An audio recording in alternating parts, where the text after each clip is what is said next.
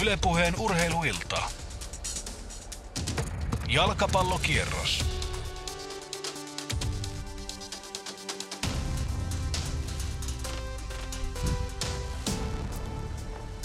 Hyvää helatorstaita myös täältä Yle Puheen jalkapallokierrokselta. Täältä Pasilan studiosta toivottaa Simo Leinonen. Ja tänään äänitarkkailut hoitaa Raimo Utriainen. Täällä oltiin jo tuossa aikaisemmin iltapäivällä, kun Veikkausliigassa vietetään tämmöistä maratonkierrosta.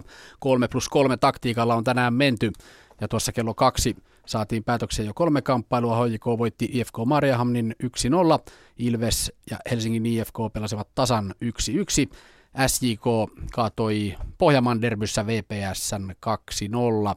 Ja nyt vajaan puolen tunnin päästä alkavat sitten ottelut Jaro Lahti, Inter K T P ja Rovaniemen palloseura, Kuopion palloseura.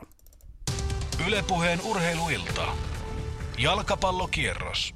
Ja tänään on myös kansallinen pihapelipäivä. Siinä kannustetaan ihmisiä höntsäämään pihoille ja tuonne ulos muutenkin. Ja Rovaniemellä on myös tähän päivään reagoitu. Siellä on Rops hyvin mukana tässä touhussa, joten mennään kuuntelemaan, mitä Rops on kehittänyt tämän pihapelipäivän kunniaksi. Siellä Juha Mäntykentän vieraana, eikö niin? Jari Ilola, urheilujohtaja. Täällä ollaan urheilujohtaja Jari tervetuloa. Ilolan kanssa. Kiitos, kiitos. kiitos ja mukava kiitos. Olla lähetyksessä ja tervetuloa Jari. Kiitos. Teillä tänään pihapelipäivä oli, tuossa pelattiin ihan kunnon jalkapalloa, oikein iso jalkapalloa. No Santa Claus vastaa Kokkolan joukkue kakkosta tuossa keskuskentällä ja samaan aikaan. Niin Sa- jo, joo, ja pääpelit oli siellä Kaukalossa. Kaukalon laidalla, siis tämän keskuskentän laidalla, niin oli sitten tämmöinen pihapelitapahtuma, jossa jonkun verran oli väkeä paikalla. Täällä on ollut tosi rankka vesisade tänä päivänä oikeastaan koko päivä. Ja nyt kun peli on juuri alkamassa tällä keskuskentällä, niin ensimmäisen kerran oikeastaan kahteen vuorokauteen aurinko meille näyttäytyy. Pihapelipäivän kannalta hieman huonompi asia, mutta näin Ropsin Veikkausliigapelin kannalta on hienoa, että aurinko täällä... täällä paistaa. Pihapelit, se on semmoinen tärkeä homma Rovaniemen palloseurallekin. Sielläkin Jari Ilola, entinen huippupelaajapolvi, vammaisilun puransi, päätti yli kaksisataa tuommoista miesten aikuisten kunnon peliä ja kolmekymmentä aamajoukkuepeliä, mestariliiga ynnä muuta taustalla, niin pihapeleistä sinäkin olet sen hommasi ammentanut huipulle. No kyllä, tämä pitää paikkansa, että tuota, varsinkin silloin kun itse aloitteli pelihommia, niin, niin tuota seuroissa tapahtuva harjoittelu oli kuitenkin verrattuna tähän päivään niin paljon vähäisempää ja, ja, ja silloin, silloin tuota, omalla ajalla pelattiin paljonkin. Oli, oli puistoissa ja, ja, ja koulujen välitunnilla ja milloin missäkin. Että silloin tietysti siihen aikaan ei ollut tietokoneita ja muita, että se oli aika semmoinen luonnollinen mm. ajanviettä. No noihin ongelmakohtiin ja semantiikkoihin voidaan mennä tässä keskustella aikana vielä tarkemminkin. Pihapelipäivä, se on hieno päivä, mutta vähän niin kuin äitien päivä, niin pitäisi sitä äitiä muistaa sitten munakin päivänä kuin äitien päivänä, mutta toisin sanoen Rops pihapelipäivänäkin järjesti settiä, mutta myöskin kannustatte muutenkin tämmöiseen aktiiviseen liikuntaan harjoitusten ulkopuolella. No kyllä se pitää paikkansa, että tuota, niin, niin mä oon omia junioreita kuin sitten muutenkin, että tuota, paljon on ollut kirjoituksia viime aikoina, että, että lapset ja nuoret liikkuu vähän ja, mm. ja tämä on yksi kannustin siinä tuota, muiden ohella, että että saataisiin saatais lapsia ja nuoria liikkumaan enemmän. Mitä se käytännössä on se kannustaminen? No niin kuin nyt tämä, tämä pihapelipäivä tapahtuma, niin tässähän, tässähän tuota, halutaan tuoda esille, että kuinka vähällä ja pienellä vaivalla saadaan tämmöinen tapahtuma aikaisesti. Mm. Että, että tuota, käytännössä tänäänkin riitti, kun nakkasi yhden pallon tuonne kentälle, niin siinä oli pelit valamit, valamit ja tuota, lapset hymyssä sui. Ja, ja tuota, että se ei vaadi niin kuin isoja ponnisteluja.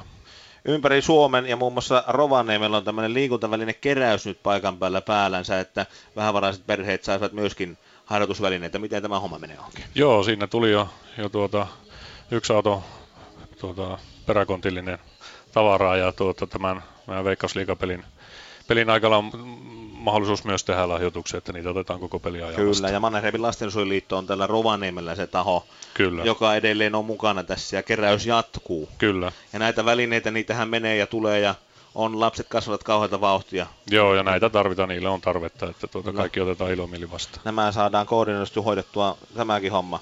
Kuinka paljon siis puhutaan tästä päivästä, niin juniorit oikein harjoittelevat ohjatusti, Jari Ilola? No se tietysti riippuu vähän, että, että tuota, minkä ikäisistä pojista puhutaan, mutta tuota, mm. kyllä meillä kesäaikaan on, jos otetaan tämmöisiä tämmöisiä nolla kaksi nolla kolme syntyneitä mm. poikia, niin, niin saattaa olla yhdeksänkin kertaa viikossa harjoitukset, oho, kun oho. A- aamuharjoitukset otetaan kesäaikana mukaan, niin kyllä se niinku suuri määrä on, ja just se on, se on tavallaan siihen ajautunut, että seuralla pitää olla tarjota tätä toimintaa näille. Eli puhutaan kaksi kolmetoista-vuotiaista kavereista, niin joo.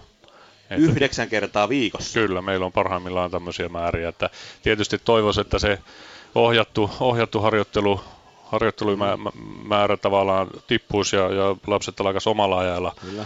tekemään, koska silloin ne pelaaja pystyy harjoittelemaan just niitä asioita, mitkä on niinku itselleen muka, mukavimpia ja, ja mistä oikeasti tykkää, eikä, eikä aina, aina tuota, mene se ohjaajan tai valmentajan mukaan. Vaikka mäkin tässä nyt ohottelen, että onpas se nyt yhdeksän kertaa, mutta kun ajatellaan pelitapahtumia ynnä muita, niin sitä aktiivista aikaa eihän tuossa yhdeksässä kerrassakaan välttämättä kuitenkaan niin hirveästi kuitenkaan sitä kerry. No just ja näitä tutkimuksiahan on, että mikä se, se tuota, viikoittainen liikuntamäärä pitäisi olla, niin ei sillä pääse lähellekään vielä niitä, mm. niitä tuntimääriä, että, että millä sitten tuota, päästäisiin kansainväliselle, kansainväliselle kentille. Ja helppo on tässä tuommoinen optimaalinen mukava luku yhdeksän kertaa heittää, mutta mm. eihän se ole sitä todellisuutta kuitenkaan kaikissa porukassa. Tämä on varmaan ei, tietysti, siis oli tehoryhmä. Kyllä, nimenomaan. Eli mitä tuota se kärjistetty oikea tavallinen arki sitten on. Niin, siis, ja se lähtee sieltä varmasti kolmesta, kolmesta mm. viiteen kertaa. Kyllä.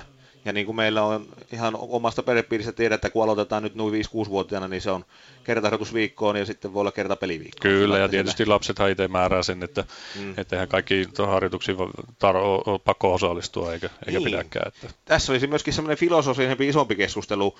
Rovaniemellä, kun on kaksi porukkaa, on Santa Claus Juniorit ja Rops. Ja hieman voin kärjistää ja voitte, voitte korjata ja voin olla väärässäkin tässä, että oli jopa vähän erilaisia filosofioitakin, että toinen tähtää selkeästi urheiluiselle huipulle ja toinen enemmän niin kuin har- harrastustoimintaa sitten. No ky- kyllä näin mm. voi, voi, voi sanoa ja, tuota, ja var- varmasti molemmille, molemmille on tilasta. Niin ja aina jotenkin tässä keskustelussakin pikkusen jopa ärsyttäisi, että meidän pitää pelastaa jokaisen meistä suomalainen jalkapallo ja reenata ihan hulluna. Täytyy olla myöskin sitä, koska suomalaiset lihovat myöskin ihan mm. hirvittää vauhtia. Kasvamme koko ajan ainakin leveyssuunnassa, niin pitäisi enempikin luoda myöskin tämmöistä mukavaa liikuntaa, että se ei olisi sitten kuitenkaan sitä niin, että kyllä meillä pitää nyt olla mukana M M kaksituhattaneljäkymmentäviisituhatta projektissa. Kyllä. Milloin viimeistä olemme M M-kisossa. Se, se on ihan totta. Että tässä on myöskin siis filosofista keskustelua aika niin kuin moneen suuntaan. Kyllä, sillä. Kyllä. No mennään niihin itse pihapeleihin.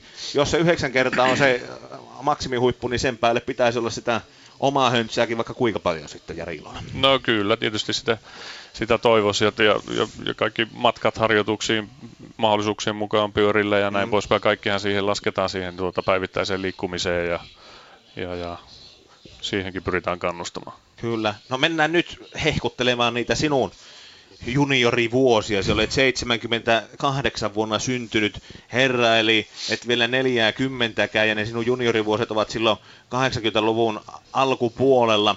Niin minkälaista se silloin oli, kun tähtäsit Suomen huipulle H J K:ssa mestaruuksia, Ruotsia, mestariliigaa ja niin edelleen? No joo, tietysti siinä, siinä tuota... Siinä alkuvaiheessa ei varmasti mietitty mitään mestareiden liigaa, mutta että se oli tosiaan aika luonnollinen valinta. Mullahan isä pelasi, isä pelasi pitkään ja tuota, se tavallaan ei sitä, sitä tullut sen kummemmin mietittyä, että se oli harrastus, josta tuli sitten myöhemmin työ ja, mm. ja tuota, kaikki kävi suht, suht silleen luonnollisesti minun kohdalla. Kuinka paljon se sitten oikein sitä höntsää pelasit? No ky- kyllähän sitä tuli tuota vietettyä aikaa, että pelikentillä ja tosiaan koulussa välitunnit pelattiin ja, ja, ja lapsena puistoissa ja, ja, ja kentillä kavereiden kanssa. Niin, että jos sinä asut tässä keskukentässä, niin näkyy tässä sinun kotitalosi, niin tuossa meidän tuossa, takana. Niin on, takana se on, että meillä oli tähänkin hyvin lyhyt matka, niin sekin oli vielä tuota edesauttoi sitä. Eli ihan tässä jalkapallon ytimessä silloin. Kyllä. Silloin pääsi. Eli oikeastaan koko ajan, jos puhutaan viikotasolla, niin jos tuntimääriä nyt ihan heitellään, et juniorit niinkään kirjannut niitä päiväkirjaa, että voisit kertoa niitä nyt minulle, mutta noin suurin piirtein. No kyllä siinä tuli, jossain vaiheessa oli näitä päiväkirja kirja tuota. Oli vai? Kyllä niitä tuota meillä aha oli jonkunlainen tehoryhmä silloin Ropsissa ja, ja siihen kuului, että piti, piti pitää seurata. Ne. Kyllä. Minkä ikäisenä tämmöinen setti aloitettiin? Tämä oli, olisiko ollut noin viisitoistavuotiaana. Niin, niin mutta kuitenkin sitten mm. niin myöhäisessä vaiheessa. Sehän niin kuin nykymittapuun mukaan ja adumittapuun mukaan niin ihan menetetty kanta tämmöinen, että viisitoistavuotiaana ruvetaan sitten tehotreenaamaan. Niin, no joo. Siis eihän Suomi menesty ikinä tulla tavallaan noin, noin löysästi. Joo, joo ei, se, se oli siinä vaiheessa vaan satui olemaan se ikäinen, kun niin se tehoryhmäajattelu tuota, tuli tänne no meille. Mutta, tuota, mutta kyllä ne määrät oli silloin, sitähän käytännössä niin kuin talvisaikaa vietti, vietti tuota kaiken vapaa-ajan tuolla hallilla, että kyllä, mikä siitä sitten oli harjoittelua ja mikä muuta jutustelua, mutta siellä aikaa vietettiin. No se tuntimäärä, mitä me ei siihen päästy, kun tässä muuta jauhaa. No va- vaikea näitä on lähteä arvioimaan. neljäkymmentä tuntia mutta... viikossa. Jos lasketaan ihan no, kaikki se kesähönsiä no, muusillaan. Ky- va- varmasti parhaimpina, parhaimpina viikkoina kyllä. Niin, niin. Et se oli kuitenkin, se oli oikeastaan niinku koko, ettei sitä muuta tehtykään. No kyllä, sitä. Joo. Kyllä.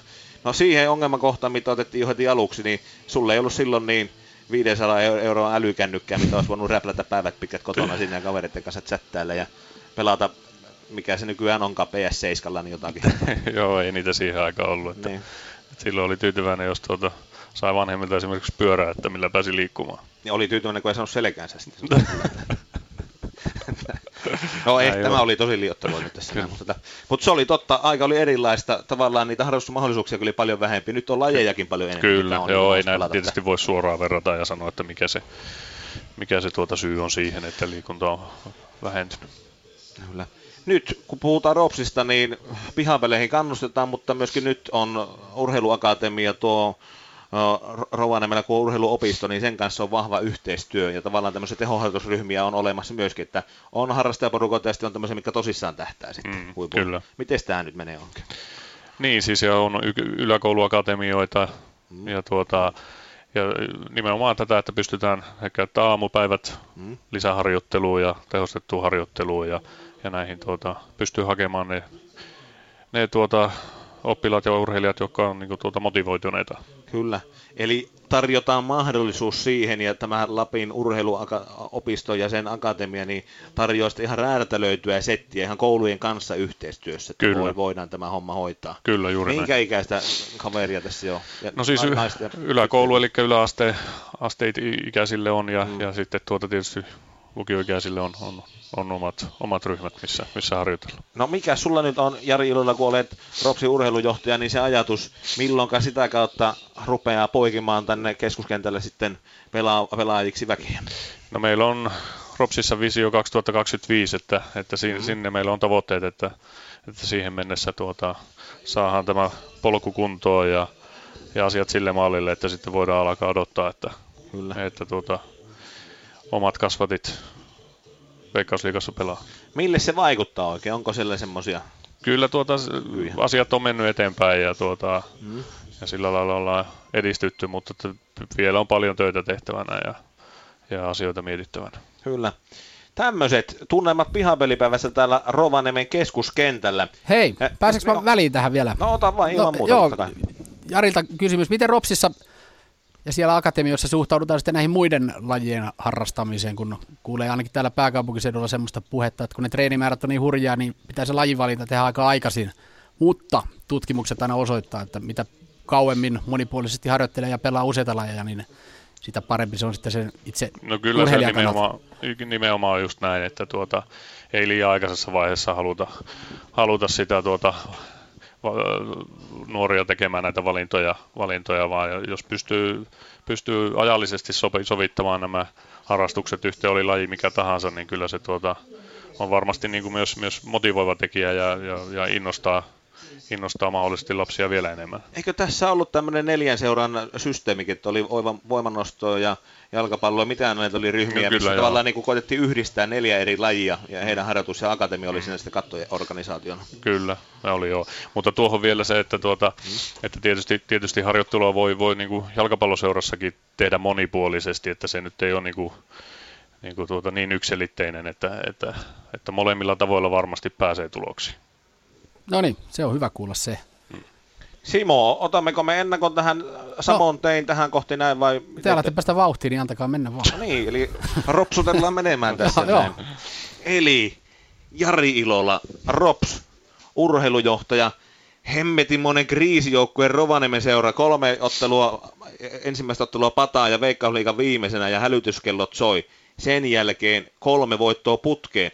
En ole historiakirjoja tarkastellut, mutta milloin viimeksi ollaan näitä kaksi vieraspelivoittoa ja on joitakin kausia, että hyvät ollaan saatu koko kolme voittoa kasaan koko kaudella tässä näin, niin tilannehan vaikuttaa mehevältä. No ihan hyvältä näyttää joo, ei, ei tässä nyt niinku tuota, ainakaan seuran johtopuolella ole ollut kriisi päällä, että tuota, tasainen sarja kuitenkin ja se, se oli tiedossa jo silloin, että, että tuota, muutamalla voitolla kipua jo mukavasti tuota taulukossa ja, ja siksi näitä tässä vaiheessa on vielä aika turha katsoa no, näitä kyllä, sarjoja. No niin, mutta kun katselee sitä tilannetta, että siinä oltiin hävitty ja siinä Mosan kanssa oli vähän tämmöisiä some, someongelmia. Maalivahti loukkaantui ensimmäisessä pelissä, ykkösmaalivahti Czetsinski kymmenen minuutin pelin jälkeen.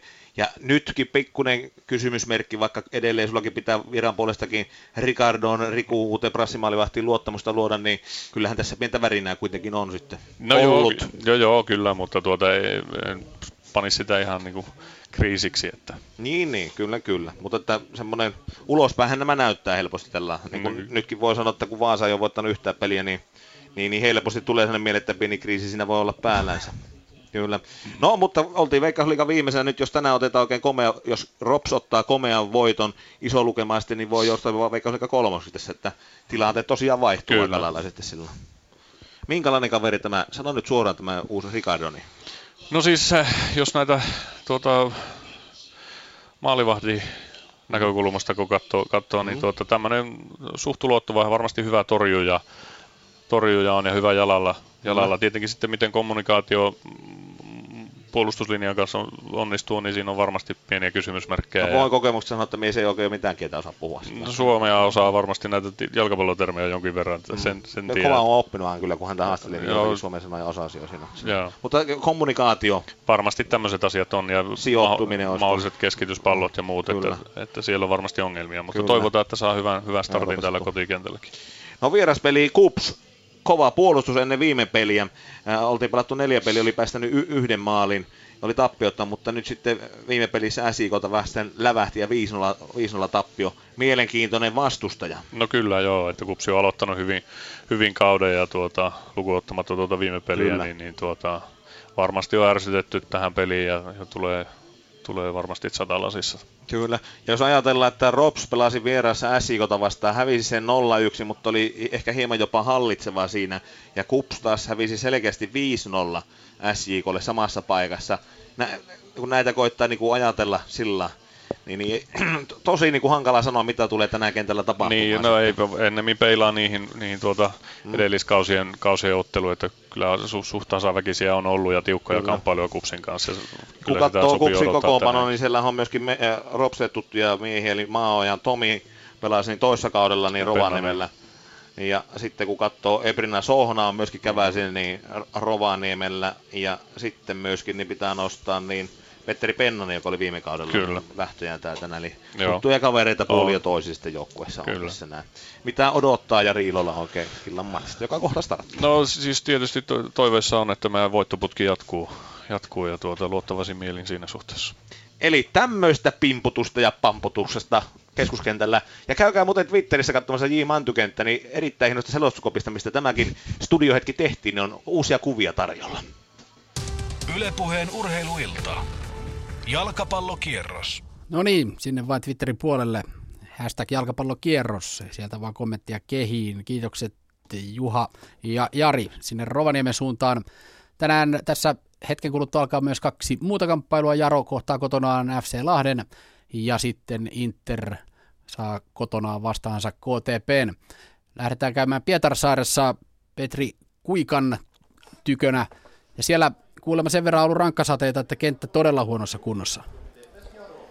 Kyllä pitää paikkansa Pietarsaaressa. Kenttä on todella huonossa kunnossa. Tämä keskuskenttä on luonnon nurmikenttä ja se kyllä näkyy, että alkukaudesta on paljon pelattu ja toisaalta, että tämä kevätkään ehkä ei ole niin lämmin ollut kuin mitä ehkä etukäteen toivottiin. Ja itse asiassa tuo eilinen keskiviikkopäivä oli jatkuvaa vesisadetta ja se kyllä sitten heijastuu tuonne kentälle rajulla tavalla.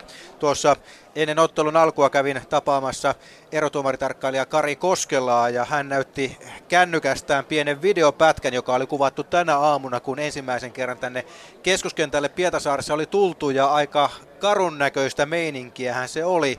Eli siinä oli kuvattu kentän pintaa ja Kari Koskelan kumisaappaita ja sitten kun siinä Koskela käveli pitkin kenttää, niin sieltä kuului kyllä todella valtava lätinä, vesi roiskuu ja on suorastaan ihme, että keskuskentällä pystytään pelaamaan ja toisaalta kenttähenkilökunta on aika vakuuttunut siitä, että näillä kevään peleillä on tämä keskuskentän pinta saatu jo vähän niin kuin pilalle ja toivotaan, että nyt kun tulee Jarolle kotipeleissä piakkoon kolmen viikon taukoa, että täällä voitaisiin jotain ihmeitä tehdä ja itse asiassa ottelua oli jopa suunniteltu ja yritettykin siirtää tuohon viereiselle länsikentälle, missä on tekonurmi, mutta siihen sitten vierasjoukkue F C Lahti ei ollut suostunut, koska ne tekonurmi-pelikengät olivat Lahdessa, koska te- tänne Luonnonnurmelle tu- piti tulla pelaamaan. Näin ollen sitten tämä vaihtoehto otettiin pois ja näin täällä pelataan. Ja varmasti tämä kentän huono kunto tulee näkymään sitten ottelun tasossa.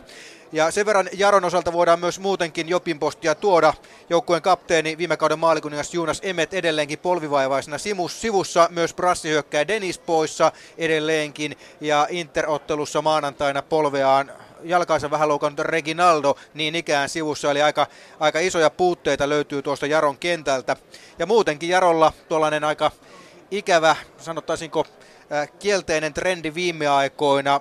Kolme peräkkäistä tappiota alla ja se on sitten jo tuolla korvien välissä aika rajulla tavalla. Ja tänään kyllä Jaro henkisellä puolella tarvitsisi kyllä täyttä pistepottia. Lahdellakin alkukausi ei mennyt välttämättä ihan voittojen suhteen niin kuin Lahdessa toivottiin. F C Lahti otti ensimmäisen voittonsa tälle kaudelle Veikkausliigassa vasta viime perjantaina, kun se kaatoi S J K:n kotikentällään Lahdessa yksi nolla, joten lahtelaisilla nyt sitten tällainen aika myönteinen virinä ja viritelmä päällä tällä hetkellä. Petri Pasanen on palannut Lahden kokoonpanoon ja tuon ensimmäisen voiton varmistanut Aleksi Ristola tänään ei ole kentällä avauksissa, mutta on vaihtopenkillä.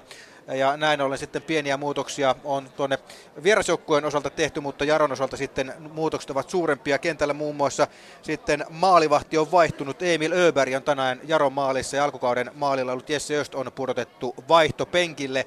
Jarolla haastava tilanne, kentän kunto suuri kysymysmerkki. Siinä lähtökohtia tähän Jaro-Lahti-peliin täältä Pietarsaaresta. Yle Puheen urheiluilta. Jalkapallokierros. No niin, toivottavasti ei liikaa vaikuta, mutta varmasti joka tapauksessa vaikuttaa tuo kentän huono kunto. Mielenkiintoa riittää Jaro Lahti-ottelussa aivan varmasti. Kolmantena pelinä tänään on Inter K T P. Inter tällä hetkellä sarjassa neljäntenä ja K T P sitten puolestaan yhdeksäntenä. Interillä yksitoista pinnaa kasassa tässä vaiheessa, K T P:llä viisi, mutta Turkka Talonen. Aika vaikeaa varmaan Interillä saada miehiä sinne kokoonpanoon. Loukkaantumissuma vissiin aika kova. Joo, siinä on kyllä aikamoista, aikamoista askartelua jouduttu käyttämään, että sinne on miehiä riittävästi saatu. No saatu toki ei siinä mitään, mutta kun kärjestä on pois, tai siis Interin nimenomaan noista kärkipelaajista, Jukka Lehtovaara, Kalle Kauppikaan, Kairinen, Mika Ojala, Vahid Hampo ja Diego da Costa, niin kyllähän siinä sitten alkaa olla pikkuhiljaa yhdellä sun toisella valmentajalla vitsit vähissä. Mennään tuohon kentälliseen hetken päästä. Oli ikävä kuulla, että muualla nuo kentät ovat siinä mallissa, mitä ovat tällä hetkellä, ja vettä on tullut. Täälläkin tuli eilisen päivän ja viime yönä vettä, kun saavista kaataan, mutta tämä päivä on sitten ollut aurinkoinen, aurinko paistaa tällä hetkellä, ja kun tänne kentälle lähdin, niin kotona lämpömittari näytti kaksitoista astetta, eli kai se kymmenen yksitoista asteen paikkeilla on. Tuulta on jonkin verran ja kenttä on niin tavattoman loistava kuin olla voi. Se on siis aivan unelma tuo kenttä ja sen kentän kunto, jotenka siinä on sitten ainakin hyvä joukkueen pelata. pelata ja kun K T P tänne Turkuun tänään tulee, niin K T P:hän on näistä sarjanousijoista kolmesta niin yleensä veikattu siksi valmiimmaksi tai valmeimmaksi tähän S M-liigaan. Saa katsoa, miten on. Öö, voitto on takana ja taitaa olla tasuri ja muutama tappiota, mutta Interillä vastaavasti neljä voittoa, yksi tasuri ja yksi tappio, ja tänään sitten ei välttämättä tiedä ihan miten tässä käy, nimittäin K T P on saanut joka tapauksessa öö, viime pelin nähden niin tämän öö, Grubrovicin mukaan ja Juho Lehtonen. Nämä kaksi hoitavat sitten tuota kärkipään hommaa. Muita ihmeellisyyksiä ei ole. Miehiä on kyllä poissa heiltäkin aika lailla. Nimittäin Ilari Äijälä on nostettu keskelle. Samaten Merkus Heimonen ja Georgi Osit, äh, Ositasvili. Muistaakseni Äijälä ja Ositasvili molemmat ovat pelanneet pääsääntöisesti vasenta pakkia. Siellä on tällä kertaa sitten Juuso Salonen, Lodi ja Van Gelderen ovat keskellä ja Felipe Aspergren oikealla puolustuksessa ja Pyöräntä maalissa, että siinä mielessä ei mitään ihmeempää, mutta hieman on kyllä sielläkin ristillä joutunut soveltamaan, puhumattakaan siitä sitten Miten Interin osaltaan, kun katsotaan kärjessään Kikna Boyo, ei se mikään ihme ole, mutta kun Filip Njoku pistetään kymppipaikalle, niin aikamoista riskiä pelataan. Solomon Duaho oikealla ja Henri Lehtonen vasemmalla. Ja sitten Joni Aho nostettu keskikentälle Vincent Odovon kanssa. Joni Aho, joka on niin kauan kuin minä muistan hänen pelanneen, ne pelanneet aina oikeaa pakkia tai keskustopparia, mutta nyt on tähän nostettu. Edson Belitsa ja Erik Matogou ovat, äh, Matogou ovat siinä sitten äh, toppareina. Kana Koudis vasemmalla laidalla ja Juuso Hämäläinen oikealla laidalla pakkina ja Magnum, äh, Magnus Paane, ei Magnum Paane, vaan Magnus Paane on sitten maalilla. Eli, eli, eli hyvin, hyvin mielenkiintoista peliä tänään tullaan näkemään ja, ja, ja tota, katsotaan nyt sitten, miten tämä homma tässä etenee, kun molemmat ovat joutuneet tuota pakkansa huokkaamaan aika lailla tähän otteluun. Ja nythän joukkueet ovat tuossa jo kentällä, eivät tosin peliä aloittamassa, mutta kuitenkin esittelyssä, jotenkin täällä ollaan ihan kohta starttaamassa tämän päivän peliin, kunhan saadaan vielä nuo kastelut pois, niin sen jälkeen on kenttäkin kunnossa, eli näin Turussa. Yle Puheen urheiluilta. Jalkapallokierros. Ja voi vakuuttaa myös tältä studiosta, että hyvältä näyttää tuo Turun kenttä. Kyllä tällä hetkellä vähän ihmetyttää, miksi pitää kastella, jos koko eilisen päivän on tullut vettä, mutta kai siellä tiedetään, mitä tehdään. Samalla Vahid Hampo näyttää olevan tuon Pystin kanssa. Hänethän valittiin viime kuun Veikkausliigan parhaaksi pelaajaksi, mutta sitten takareisi vammaa siis pitää tämän maali tykin pois kokoonpanosta tällä hetkellä. Tänään pelattiin siis jo aikaisemmin kello kaksi kolme ottelua. H J K voitti I F K Mariehamnin yksi nolla. Ilves I F K päättyi tasan yksi yksi ja S J K kaatoi Vaasan Palloseuran kaksi nolla. Se tietää sitä, että Vaasan Palloseura edelleen sarja jumbona kuuden ottelun jälkeen ja pyöreä nolla siellä pistesarakkeessa heillä on. Sarjakärjessä puolestaan H J K ja S J K, S J K pinna erottaa näitä kahta joukkuetta. H J K:lla tosin yksi ottelu enemmän pelattuna kuin Seinäjokisilla. H J K:lla seitsemäntoista pistettä, S J K:lla kuusitoista. Ja sitten siellä tyvipäässä, kuten tuossa kävi ilmi, niin Jaro on neljässä pinnassa ja V P S tosiaan siellä nollilla. Kaikki alkaa olla pikkuhiljaa valmista, joten ei muuta tässä kuin kierrosta käyntiin. Ja järjestyshän on se, että aloitetaan Jaro-Lahti-ottelulla. Siellä paikalla Petri Kuikka, Inter K T P selostajana Turkka Talonen ja Rops KuPS-ottelussa selostajana Juha Mäntykenttä. Pietarsaaressa näyttää siltä, että peli on juuri alkanut, joten lähdetään liikkeelle ottelusta Jaro-Lahti. Pietarsaaressa peli on täydessä käynnissä. Ensimmäiset kymmenen sekuntia pelattu. Lahtelaisen ensimmäinen hyökkäys kuusitoista ulkopuolelle tulee pallo. Sieltä sitten lähtee hakemaan vetopaikka itselleen Aleksi Paananen. Keskityspallo takatolppaa kohti vasemmalle, mutta se menee sitten loppujen lopuksi päädystä yli näin Jarolle. Tästä tilanteesta ottelun ensimmäinen maalipotku. Jaron maalilla tosiaankin Emil Öberg ensimmäistä kertaa tällä kaudella. Jesse Öst on tähän asti noita maalivahtihommia Jaron maalin suulla hoitanut, mutta nyt sitten tuo edellinen Interpeli oli sellainen, että sen jälkeen Aleksei Jeremia Jaron valmentaja katsoi tarpeelliseksi, että nyt jotain uutta pitää tehdä ja myös tuota puolustuspelaamista parantaa ja Öberg on nyt sitten yksi ratkaisu tähän ongelmaan. Jammer Dixon tänään muuten Jaron hyökkäänä. Se on aika outo ratkaisu, koska nyt vaikuttaa siltä, että Jarolla ei oikeasti näitä terveitä hyökkääjiä juurikaan ole ja näin sitten Dixon on tuolle kärkipelaan paikalle laitettu. Jaro lähtee keskialueelta rakentamaan peliä, mutta hyvin lahtelaisten katkaisevat. Pallo tulee sinne sitten Jaron hyökkäysalan puoleen välin. Dixon kaivaa palloa itselleen ja siellä nyt liukastellaan kyllä kentällä oikein toden teolla. Jaro äh, menettää pallon, näin lähtee sitten Lahti hyökkäämään vasemmalta laidalta. Äh, Shalai Drilon tulee, mutta hyökkäys sitten ei kuitenkaan etene ja pallo pelataan taaksepäin. Keskialueen pallottelu tällä hetkellä pelattuna yksi kaksikymmentä, numerot edelleenkin nolla nolla. Nyt lähdetään otteluun Inter K T P. Tervetuloa vaan Inter K T P-otteluun nimittäin. Aivan hetken kuluttua piste lähdetään tälläkin sitten kuluttamaan aikaa tuosta ensimmäisestä pelistä. No ei noinkaan voi sanoa nimittäin. Siinä vielä sitten Tero Nieminen tarkistaa molemmilta maalivahdilta, että kaikki on kunnossa ja kello niin ikään käynnissä, jotenka siitä sitten pelin. Inter K T P, hyvin mielenkiintoinen peli. En ole K T P-peliä nähnyt tällä kaudella kertaakaan, jotenka hyvin suurella mielenkiinnolla seuraan sitä tänään täällä. Tosin K T P pelaa noissa keltaisissa asuissaan ja K T P:llä ei kyllä sama, samanlaista kotiapua ole kuin mitä sitä kotiyleisöstä. Muistan itse, kun siellä on aikoinaan K T P:tä vastaan pelannut, on semmoinen jalkapalloilija helvetti se paikka. Käytännössä katsoen nimittäin niin loistava apu sieltä kotiyleisöstä on. Interi pyrkii tänään saamaan myöskin tänne väkeä, nimittäin täällä on pidetty nämä pihapelipäivät ja kaikki juniorit pääsevät myöskin sitten ilmaiseksi tähän otteluun mukaan. Nyt annettiin Lehtoselle palloa vasempaan laitaan, mutta mies ei saa palloa itselleen, jotenka tämä ensimmäinen hyökkäys sitten puoli jos toisin tyrehtyy siihen. Näin Aspergren heittää pallon peliin. Sieltä tulee kuitenkin Interin puolustuksista takana Koulis vastaan. Puskee sen saman tien eteenpäin. Nyt sitä ottaa Knaboyo, mutta ei saa palloa itselleen, jotenka sivureja heitto. Jotenka näin edetään sitten Interin toimesta.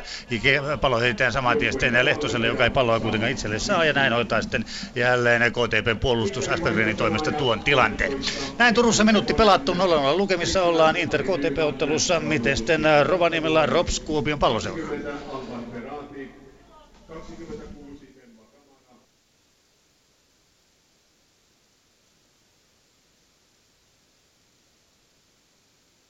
Ja Rovaniemellä yhteys poikki, joten siirretään Pietarsaaren otteluun Jaro Lahti. Ja täällä tullaan sopivasti, nimittäin Jaro siirtyy yksi nolla johtoon, kun reilu kaksi minuuttia on pelattu. Vapaa potku ja sitten tulee laukaus, jonka nippanappa Moisander pystyy Lahden maalla torjumaan, mutta irtopallon maalle se laittaa sisään Juhan Brunel, Jaron oma kasvatti, joka tekee nyt jo kauden toisen maalin. Se vähän ollut loukkaantuneenakin sivussa ja nyt sitten jälleen pelikuntoinen ollut vatsatauteen ynnä muuta, mutta nyt Brunel oikeassa paikassa oikeaan aikaan ja sieltä tulee sitten ottelun avausmaali. Kolmas peliminuutti käynnissä ja Juhan Brunel vie Jaron yksi nolla johtoon. Siirrytään eteenpäin ottelu äh, Turkuun Inter K T P-peliin. Kaksi, kaksi minuuttia Turussa pelattu, ollaan lukemat edelleen taululla tällä hetkellä, ei mitään ihmeellistä ei ole tässä ottelun alussa vielä tapahtunut kummankaan joukkueen osalta. Ja näin K T P ottaa pelivälineen itselleen, mutta menetään sen saman tien ja näin tulee sitten Interi oman hyökkäyksen jälkeen jalat alta ja nyt tulee hyvästä paikasta Interille vaparit, eli, vapari, eli siinä Filip Njoku. Taklaattiin pallosta irti väärin ja näin ollaan noin kahdeksantoista kaksikymmentä metriä K T P-maalista aivan keskeltä. Katsotaan tämä vappari ja mennään sen jälkeen Rovaniemelle, jossa taas linjat toimivat. Joka tapauksessa Nieminen näyttää siellä, että nyt muori murjaa hieman taaksepäin ja kuka menee sitten loppujen lopuksi pallon taakse. Näyttää olevan, että siellä on ainakin Vincent Onovo sekä myöskin Petros Kanagoudis. Nämä kaksi pallon takana tällä hetkellä. Lehtonen tulee myöskin siihen. Nyt Murja siirretään edelleen eteenpäin. Ja tässä menee jonkin verran aikaa ennen kuin päästään siihen paikkaan, että pistetään palloa liikkeelle. Joka tapauksessa muuri siirretään. Siirretään aina kuudentoista metrin kohdalla, joten nyt sitten ollaan noin kolmekymmentä, kaksikymmentäviisi, kolmekymmentä metrissä tuon vaparin osalta. Ja loppujen lopuksi ampuuko sen sitten Joni Aho. Aho on kuitenkin pallossa täällä pallon takana sen näköisenä, että nyt lähtisi tuo...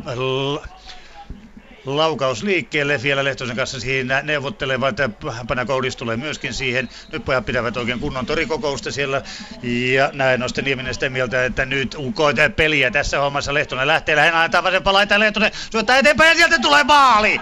Kyllä, Gignaboyo pääsee jatkamaan pilkun kohdalta, siinä pelattiin kyllä K T P:n puolustus täysin pihalle, eli Lehtonen syöksyy vasentaa laittaa pitkin eteenpäin, muurin ohi, sen jälkeen hänelle syöttöi ja syötö, ja sen jälkeen jatkoi, ei ampunut, vaan syöttöi saman tien Gnaboyolle, joka pääsi viidestä metristä pistämään pallon sisään, jotenka näin lukemat yksi nolla. Turussa pelattu kohta neljä, äh, neljä minuuttia täyteen ja numerot muuttuvat yhteen nollaan Inter K T P-ottelussa. Miten Rovaniemi KuPS? Rops KuPS tilanteessa nolla nolla, mutta onpa ollut huikea kuunnella poikien vetämää kierrosta. On tullut maalit molemmissa seteissä, eli ei kahta ilman kolmetta. Pitää puhua niin kauan tällä Rovaniemellä, että saadaan maali täälläkin. nolla nolla kuitenkin tilanne tällä hetkellä. kuusi minuuttia ollaan pelattu ja ai ai ai sentään. Nasahtaako maali tästä kohdasta? Nimittäin vapaa potku. Kuopion palloseura matkaa maaliin vain kahdeksantoista metriä.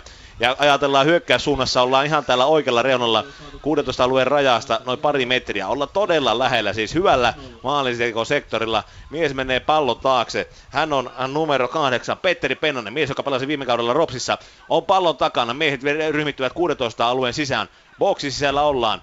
Yksi mies Ropsilla muurissa. Hänelle antaa tuomari ohjeita, mihin kohti saa mennä. Ja nyt, mitä hän hieroo? Hän katselee, joo, Mosa on muurissa yksin. Suojelee sukukalleuksiaan. Kännykkä on ilmeisesti etutaskussa hänellä. Hän peittelee sitä, että voi laittaa Twitter-viestin kohta hetken päästä. Pallo ilmassa nyt! Mitä tapahtuu? Meneekö pallo? Ei Ropsin puolustus ja Ropsin kapteeni Antti Okkonen saa puskettua pallon pois. Ropsin puolustus vielä taistelee. Saa pallon kuudentoista alueen sisältä. Ei saatu tähän settiin ikävä kyllä maalia. Ollaan siis tilanteessa nolla nolla. Palloseurien välisessä ottelussa. Rops KuPS ottelu Jaro Lahti.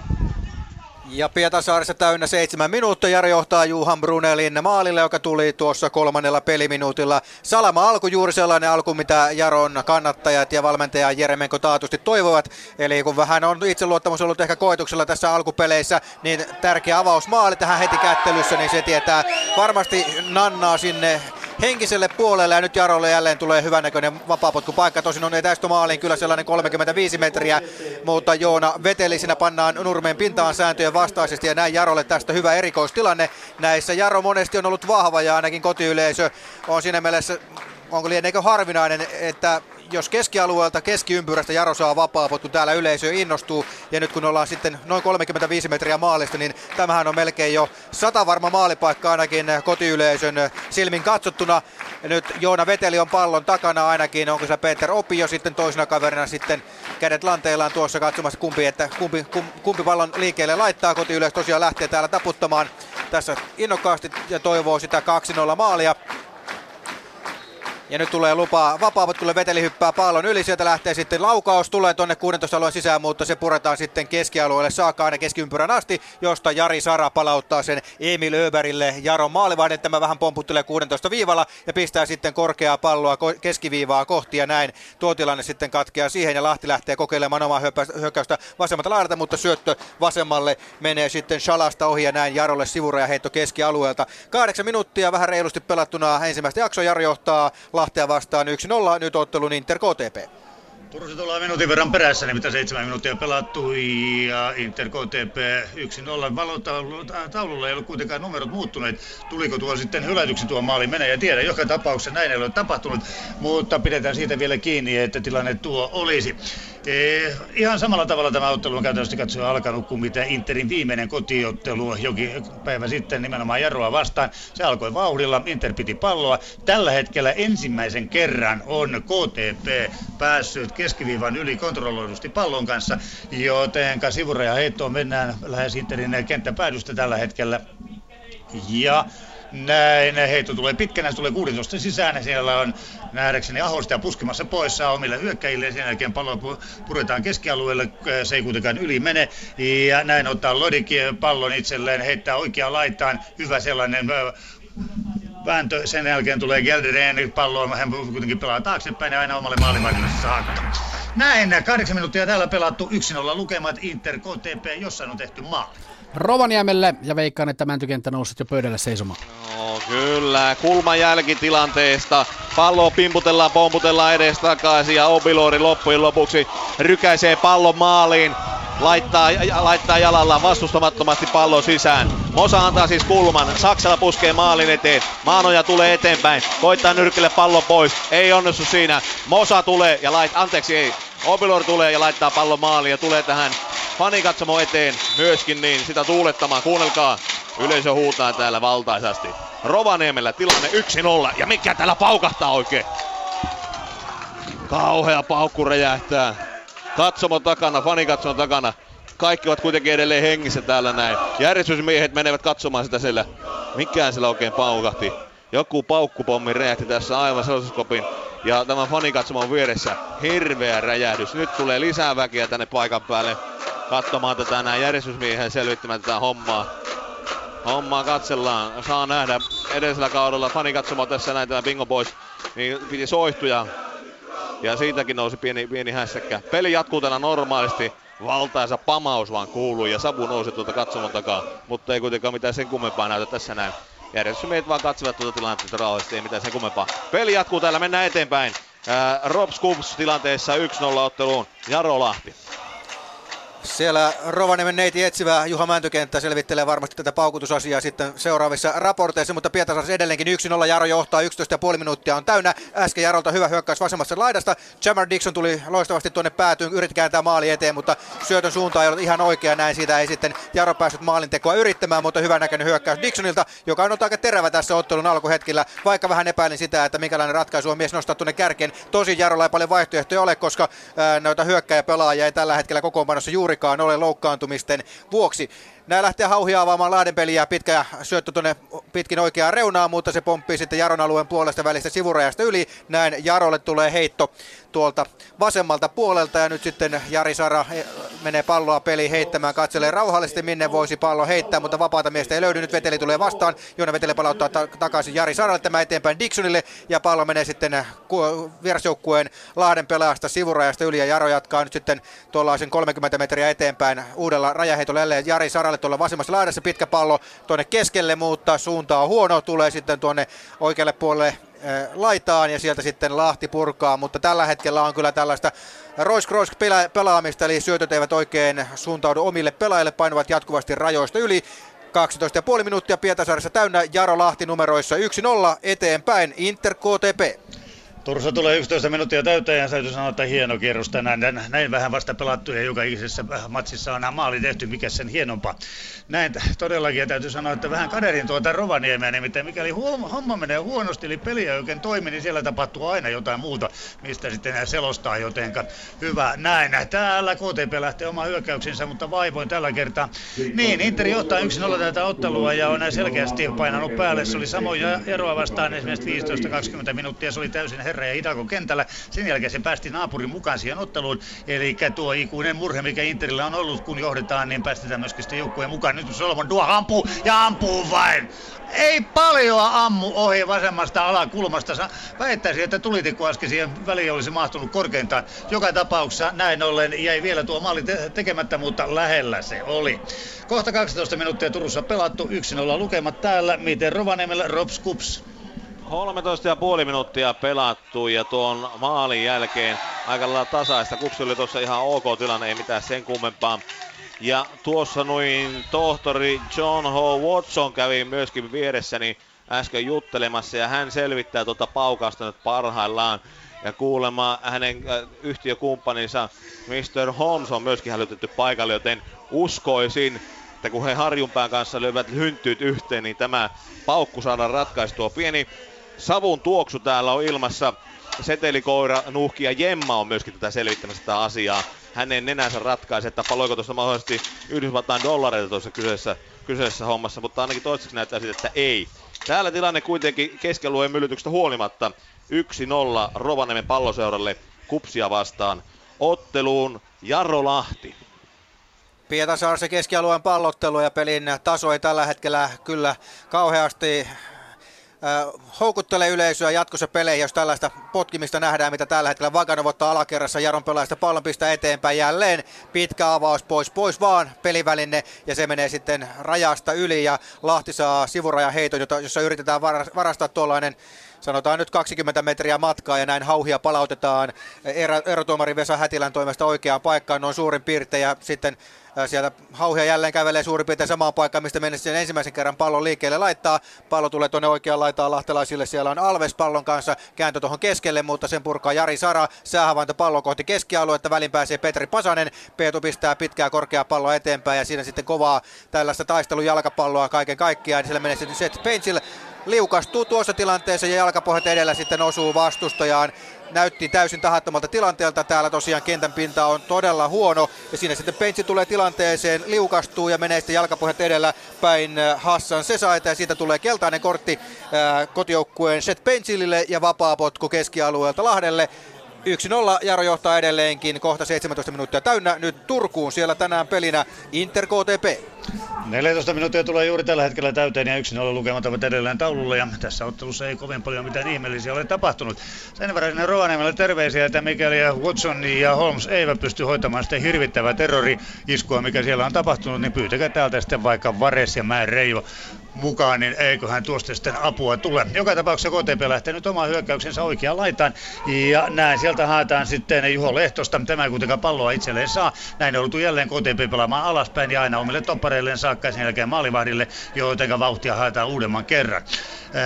Pitkällä K T P on nimenomaan yrittänyt poikkikentän noita äh, siirtoja, mutta kun ei omat palloa saa haltuunsa, niin ei tulostakaan myöskään tule. Näin pistetään nyt tällä kertaa sitten vasempaan laitaan ja sen jälkeen tulee sitten Interin topparit, jotka äh, lakaisevat jälleen sitten pallon pois. Lodi ottaa pallon itselle, antaa sen saman tien Saloselle. Tämä uudestaan Lodille ja Lodi pelaa jälleen omille toppareilleen, saa jälleen pallon itselleen ja näin sahataan nimenomaan peliä ennen kaikkea tuossa keskialueella ja, ja, ja sen keskialueen alapuolella, jotenka eteenpäin K T P ei tunnu pääsevään lainkaan. viisitoista minuuttia Turussa pelattu tällä hetkellä, yksi nolla lukemissa ollaan Inter K T P-ottelussa, miten Rovaniemellä Rops KuPS.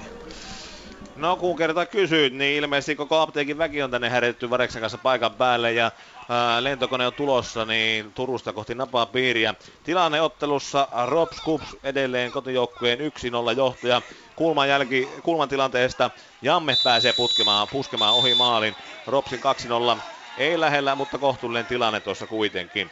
Tällä hetkellä peli seisoo keskialueella, vapaa potkuhana tarjollaan siinä. Neuvottelee, tuomari neuvottelee Ropsin pelaajan kanssa. Ropsin pelaajan kanssa tuossa noin, että miten tässä pitäisi edetä, eli Mäkitalon kanssa nyt käydään keskustelua tuossa noin. Ja ja. Vapaapotkun Mosa on nyt kertomassa, missä kohti oikeasti vapaapotkupaikka pitäisi olla. No, vapaapotku annetaan nopeasti, mutta se tuomari sanoi, että se oli liian nopea. Mutta mennään sinne, missä on tehty nopeasti maali.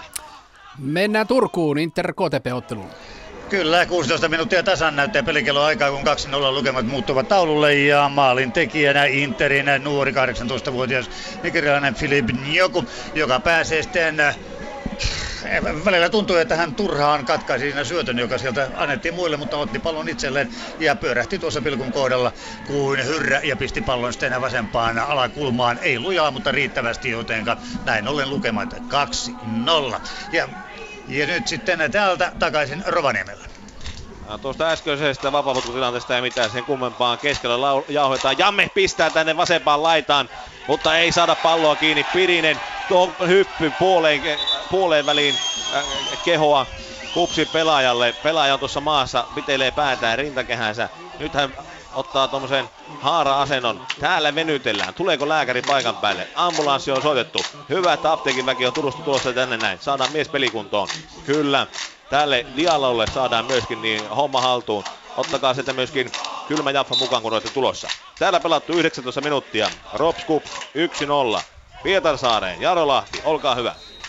Lahdella hyvä vapaapotku pääty viivalta tuonne takatolpaa kohti tulee, sieltä tulee pusku, mutta se on sitten Jaron pelaaja Dixon, joka saa pallon tuonne oman alueen puoleen väliin. Näin Lahtelaista tähtävän oma hyökkäyksen, se saa levittää oikealle puolelle. Sieltä löytyy Paananen, Paananen sitten eteenpäin, tavoittelee sieltä sitten Alvesia. Sitten tulee keskityspallo, joka osuu Jaron pelaajaan, menee päädystä yli ja näin lahtelaisille tulee tilanteesta va- äh, kulmapotku oikealta puolelta. Jaron johtomaalin eli Brunelin maalin jälkeen kyllä tässä selkeästi Lahti on pelin tahtipuikon ottanut käteensä, mutta vielä vailla tulosta kulmaa menee antamaan lahtelaisista. Hassan se sai tuolta oikealta puolelta, kaveriksi siihen tulee sitten Rilon Shala ja katsotaan, että minkälaisilla kuvioilla Lahti tämän kulmapotkun pelaa. Täällä tosiaan kohta yhdeksäntoista minuuttia täynnä, Jaro johtaa Brunelin maalilla yksi nolla ja nyt sitten kohta saadaan tuo Sesain toimesta tuo kulma liikkeelle. Sieltä Sesai lähtee vauhtiin, kiertää tuonne maali eteen. Siellä on melkoinen vääntö, pallo jää pomppimaan. Jaro pystyy purkamaan vähän kauemmaksi. Edelleenkin pallo kuuditoista on tuntumassa. Ja sitten saa sieltä Jari Sara pelivälinen Walter Moorille, joka kuljettaa sitten pelivälinettä kohti keskiviivaa. Lyö jarrut päälle, sen jälkeen pelaa taaksepäin takaisin Saralle, jolle tulee kiire. Pallon menetys ja myöhästynyt taklaus. Sieltä heilahtaa Saralle kyllä keltainen kortti. Hän ajaa siinä sitten pahasti lahtelaispelaajaa jalkaan. Ja näin tulee tästä tilanteesta vapaa potku Saralle kortti. kaksikymmentä pilkku viisi minuuttia täynnä Lahdelle vapaapotku. Jaro johtaa edelleenkin yksi nolla nyt Turkuun. Siellä pelinä tänään Inter K T P. Kohta yhdeksäntoista minuuttia tulee täyteen Turussa, kaksi nolla lukemissa edetään tällä hetkellä ja nyt on luova tauko. Luova tauko siltä ja osain nimittäin miehiä paikallaan tuolla kentällä. Sekä Filip Njoku että Gigna Boyu ovat saaneet sen verran jalkoihinsa tällä ja että miehet makavat siellä nurmen pinnalla tällä hetkellä, ovat olleet siinä jo pari-kolme minuuttia ja edelleen tuo paikkaaminen jatkuu, jotenka Turussa ei tapahdu muuta kuin pelkästään juomahuoltoa joukkueiden osalta ja lukemat taululla nuo, mitkä äsken kerroin ja yhdeksäntoista minuuttia täynnä, jotenka nyt Rovaniemelle Rops KuPS. Täällä ollaan Rovaniemellä.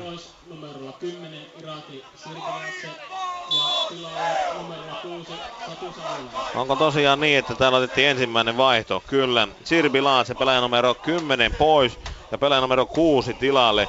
Näin aikaisessa vaiheessa Saku Savolainen jo tässä vaiheessa, niin otetaan kentälle, kun ollaan kaksikymmentäyksi minuuttia pelattu.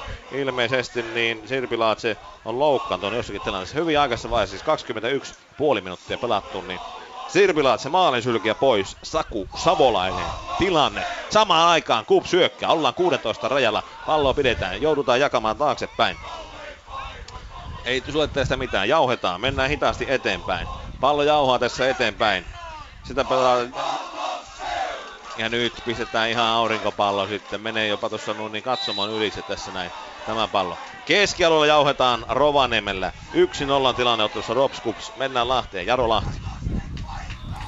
Niin Pietasaaren tullaan, eli keskikentällä tällä hetkellä jälleen pallotellaan Jaron kapteenina tänään muuten Matias Kuhlström, ensimmäinen peli tälle kaudelle.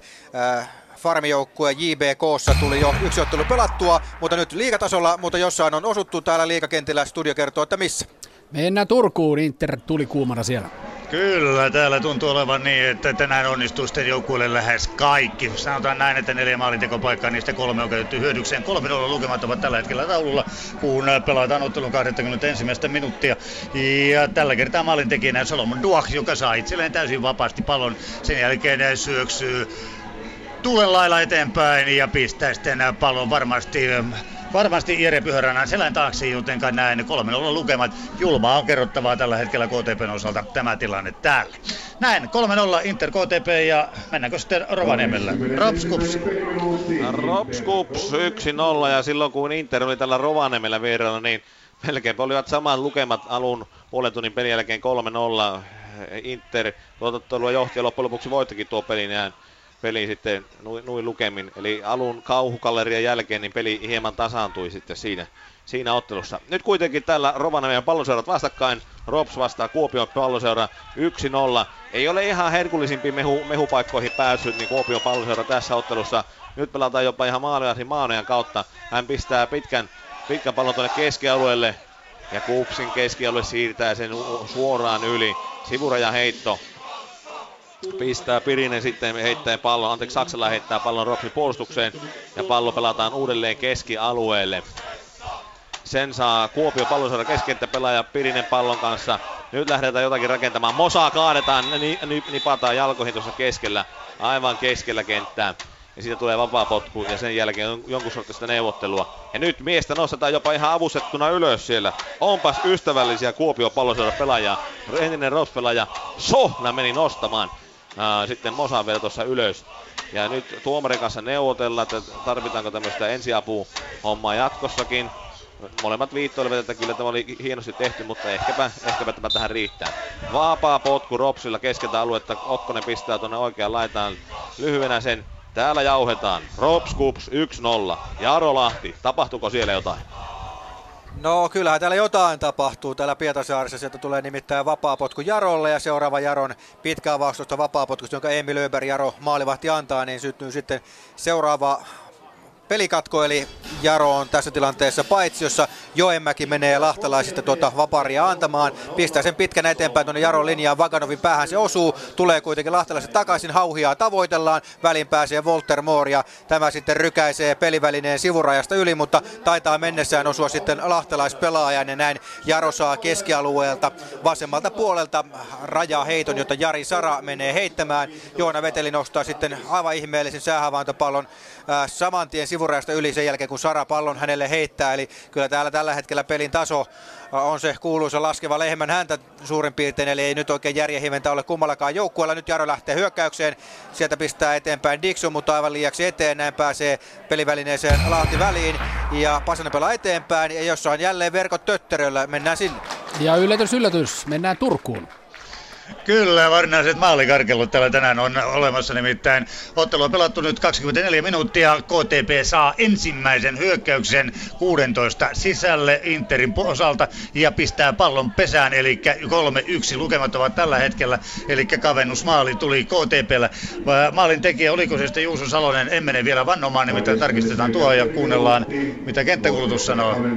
kolme yksi Maalintekijänä kolme Juuso Salonen. Kyllä, ei meikäläisellä ihan silmät selässä sentään ole, eikä Juuso Salonen maalintekijänä niin kuin pitääkin olla jotenkaan näin Turussa. Ja nyt mennään ilmeisesti äh, Rovaniemelläkö, Rops KuPS -ottelu. Kyllä, ja jos tuota tahtia siellä teillä Turussa niin tuo maalilottelu jatkuu, niin loppulukemathan ovat, kun nopeasti lasketaan myöskin haja, hajaluvut, niin ottelu päättyy maalein. Kymmenen, kolme ja yksi kolmasosa maali sitten, kun tulee vielä K T P:lle siihen päälle. Kyllä nämä ovat loppulukemat. Tulosveto vielä kiinni, jos on. Tämmöisenkin lukeman sillä voi veikata. kaksikymmentäkuusi pilkku viisi minuuttia pelattu Ropsi ja KuPSin välistä ottelua, tilanne yksi nolla. Ja Rafford laittaa tuonne kohti omaa maalia palloa. Sen ottaa Maak haltuunsa, laitetaan tuonne vasempaan laitaan. Diallo menee eteenpäin pallon kanssa, laittaa keskelle Poutiaiselle, Poutinen jakaa taaksepäin. Voi hyvänen aika sentään. Tästäkö pitäisi vielä maksaa, että tätä palloa jauhetaan omalla puolustusalueella. Hyvänen aika sentään, ryhtiä miehet ja pelatkaa eteenpäin. Ja pallo meneekin samoin eteenpäin. Kyllä, Opilo odottaa ja eihän sitä tullut mitään. Ehkä sitä olisi kannattanut sitäkin jauhaa tuolla puolustuksessa mahdollisimman kauan, koska nopea pallo eteenpäin ja pallo yli sivuraja ja Rops pääsee sitä sitten heittämään. Joo, ehkä se olikin ihan järkevää tuo hidas, mutta tylsä pelitapa. Täällä kuitenkin tilanne yksi nolla. Jaro Lahti, onko siellä tylsä? No ei täällä tylsä ole, Jaro saa kolmekymmentä metriä vastustajan maalista, vapaa potkun oikealta puolta, Joona Veteli on vapari antamassa, Jaro johtaa edelleenkin yksi nolla. Nämä ovat niitä paikkoja, mistä Jaro voi sen toisenkin maalin tehdä. Veteli on ollut tänään tässä varsin pirteä ensimmäisen puolen tunnin aikana, pistää tuonne maali eteen. Moisander nyrkkeilee yhdellä kädellä, pallo tulee vasemmalle puolelle Walter Moorelle. Tämä sitten antaa pelivälineen painua sivurajasta yli Jarolle, rajaheitto neljätoista metriä vastustajan päätyvyydestä keskialueen suuntaan. Moore heittää sen eteenpäin, löytää sitten Jammer Dixonin, joka ainakin Maarianhaminassa on kenties Suomen vihatuin mies. Eli ensimmäinen liigapeli tällä kaudella täällä Pietasaarissa länsikentällä. Dixon oli se pelaaja, joka tuli sitten rajusti päin Petteri Forsselia ja tämän kausi ei sentään onneksi siihen päättynyt, mutta pitkä sairausloma polvioman takia tuli. Jaron seuraava hyökkäys tuo vapaapotkun jäl- rajaheiton jälkeen ei sitten etene oikeastaan yhtään mihinkään. Lahti ottaa rajaheiton kaksikymmentä metriä omasta päätyviosta keskialueen suuntaan. Hauja pistää korkean pallon tuonne kohti keskialuetta ja sitten jälleen menee tällä kertaa lahtelaispäästä päästä sivurajasta yli Jaron heitto. kaksikymmentäyhdeksän minuuttia kohta pelattuna Pietasaaressa. Jaro johtaa edelleenkin Lahtia vastaan yksi nolla. Sitten sinne maalikarkeluiden syntysijoille otteluun Inter K T P. Kyllä vaan, yllätys, yllätys. Ei ole tullut yhtään maalia lisää sitten viime kerran, kun täällä oltiin. kaksikymmentäseitsemän minuuttia ottelua pelattu, neljä maalia tehty. Niistä Inter on tehnyt kolmen ja K T P yhden. Ja noiden maalien osalta tietysti tämä on varmasti palloilottelua, mutta muuten ei kyllä minkään ihmeellisiin kirjoihin päästä. Ja Gnaboyo yrittää saman tien läpi, ei kuitenkaan onnistu. Hyvin tulee Jere Pyhäräntä vastaan ja napaa pallon itselleen, jotenka näin tuo tilanne ohi. Ja niin kuin tuossa jossain vaiheessa sanoin, niin mit, miten tämä ottelu tästä etenee sitten kotijoukkojen osalta.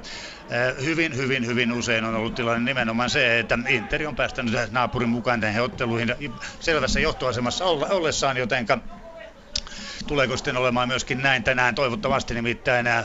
Muuten tästä pelistä ei niin kauhean hyvää makua jää, mitään ihmeellistä pelaamista tämä ei ole ollut. Mutta mikä siinä kun maaleja tulee, niin yleisö ainakin viihtyy ja yleisö on tullut ihan mukavasti paikalle tällä kertaa. Ei nyt ihan hirveästi, vähän toista tuhatta ilmeisesti tällä hetkellä, mutta kuitenkin. kaksikymmentäkahdeksan minuuttia tulee aivan juuri nyt täyteen. kolme yksi lukemissa Turussa, miten Rovaniemellä Rops KuPS. Kohta puoli tuntia pelattu, kymmenen sekuntia vaille ja jälleen, kerronko yllätyksen, KuPS jauhaa tässä omaan puolustuksen kanssa keskialueella. Pallotellaan, Diallo, Maak, Hatakka, Rannakka, nyt öö, öö, pistettiin pallo eteenpäin, pallo saatiin takaisin keskialueelle. Palloa pitää Hatakka tuolla vasemmalla laidalla, anteeksi, An- joo kyllä, Hatakka oli pallon kanssa. Nyt pallo saatiin kuudentoista alueen sisään, Ropsi puolustus, Jamme pistää pallon pois. Kyllä tässä niin kuin KuPS selkeästi jauhaa. Ajatusta on, että pitäisi päästä tuonne Rovaniemen maalia kohti. Ja se ajatus, se ei ole yllättävä kuitenkaan. Pallo pistetään Ropsin puolustuksesta Kokolle. Kokko saa pallon haltuun. Pallo Mäkitalolla ja Mäkitalo potkastaa ilmeisesti niin jaloille. Ja jälleen kerran puolesta kentästä niin vapaa potku. Katsotaanpa. Ja siitä tulikin näköjään keltainen kortti. Joo. Näitä on nyt useampikin kerran tapahtunut ja nyt se kortti paukahtaa ja Diallo, kyllä tsekataan tuo vielä, niin saa itselleen keltaisen kortin tästä tilanteesta. Ja Rops, kapteeni Antti Okkonen antaa vapaapotku, ollaan aika lailla keskialueella. Katsotaanpa, jos tuosta tulisi jotakin näistä erikoistilanteista. Rops on nyt kiitettävästi pistänyt palloa maalin perukolle sitten huonotilanteesta. Hierotaan keskialueella, Mosa lähtee yrittämään. Hän harhauttaa Diallon. Pistää palloa eteenpäin. Kokko on keskellä tuossa noin kaksikymmentä metriä maalista. Ja jaksetaan takapäin. Saksman lauko! KuPS puolustus ottaa tuon pallon kuitenkin haltuun. Ei saada tulossa täällä aikaan. Rops KuPS tilanteessa yksi nolla otteluun. Jaro Lahti. Missä Jarolla hyvännäköinen vapaapotku aivan äsken, mutta maalin saakka pallo ei mene eikä sitten kutia edes maalia kohti. Mutta hyvännäköinen vapaapotku kuvio Seth Pencilin kanssa siinä Joona Veteli tuon kuvion pelasi. maata pitkin tuonne kuudentoista alueen sisään oikealta puolelta. Sitten Pencil jätti taaksepäin, Veteli keskitti ja siinä oli tulossa hyvänäköinen puskupaikka, mutta lahtelaiset pystyvät tilanteen selvittämään. Hetkeä aikaisemmin oli sitten Lahdella aivan loistava maalintekopaikka tasoittaa peli yhteen yhteen oikealta laidalta. Hyvännäköinen nousu, kääntö siitä sitten tuohon rangaistuspilkun liepeelle ja sinne tilanteeseen tuli äh, Xevdet äh, Giela, mutta hänen kova laukauksensa suoraan päin maalivahti Emil Öberg ja näin Öberg otti varman kopin.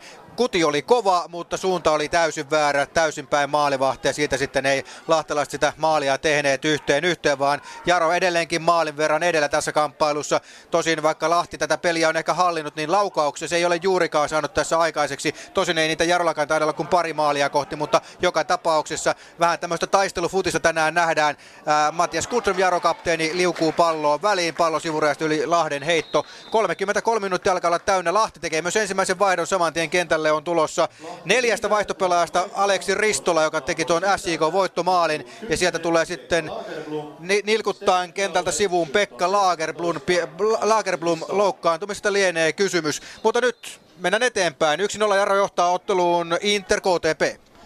Lukemat edelleen kolme yksi Turussa. Inter johtaa siis vierasjoukkueen K T P:tä vastaan.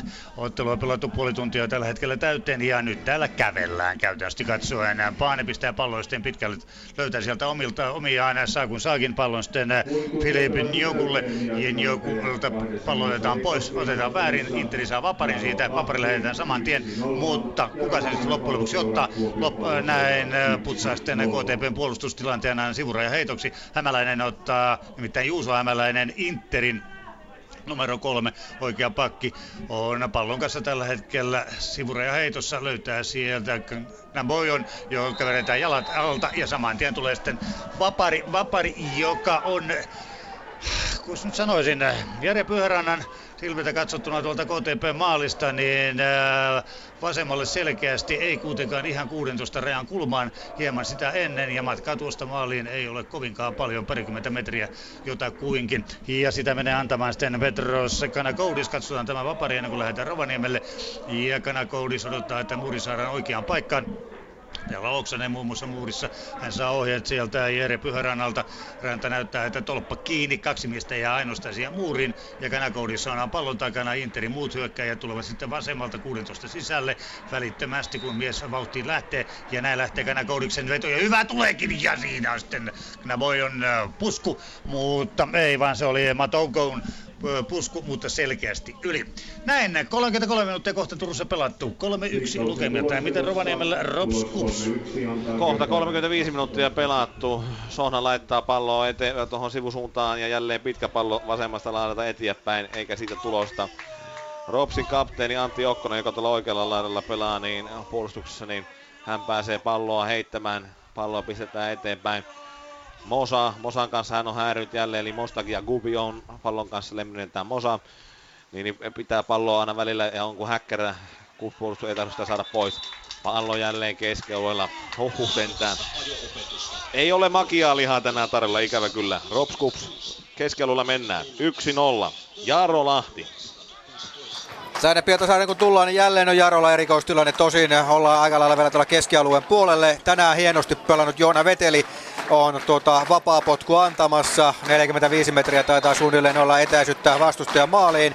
Veteli katselee, että minne sen pallon voisi laittaa, lähtee liikkeelle, kierteinen pallo tulee boksin sisään ja pallo pomppii sieltä sitten lahtelaispelaajien kautta kohti päätyviivaa, mutta ei mene kuitenkaan sieltä yli. Ja sieltä tulee sitten Cesain purkupallo keskialueelta kohti, välin pääsee Peter Opio, Kenian maajoukkueen mies ei saa kuitenkaan omilleen, pallo tulee siitä sitten Paanaselle, Aleksi Paananen levittää oikeaan laitaan Hauhialle, Lahti kapteeni yrittää parikin kertaa sitä Walter Mooresta palloa ohitse, mutta ei onnistu, saa kuitenkin lahtelaiselle tilanteesta rajaheiton, palauttaa sen Petri Pasaselle, kokenut Pasanen kääntää sitten keskiviivaan sitten siihen Gielalle, mutta ei oikein Lahden hyökkäys lähde, mutta nyt tulee hyvän näköisesti. Giela saa pallon tuolla hyökkäysalon puolessa välissä, levittää vasemmalle puolelle, mutta huonolla osoitteella. Jaro pääsee osittain väliin, pallo tulee sinne taakse, kaukoveto ja pallo kiertää sitten äh, Hassan Cesain laukauksesta reilusti. No sanotaan, että viisi maalimittaa oikealta ohi, niin ei paljon edes valehdella. Jarolle maalipotku, kolmekymmentäkuusi pilkku viisi minuuttia Pietarsaaressa täynnä. Jaro johtaa Lahtea vastaan yksi nolla Juhan Brunelin maalilla.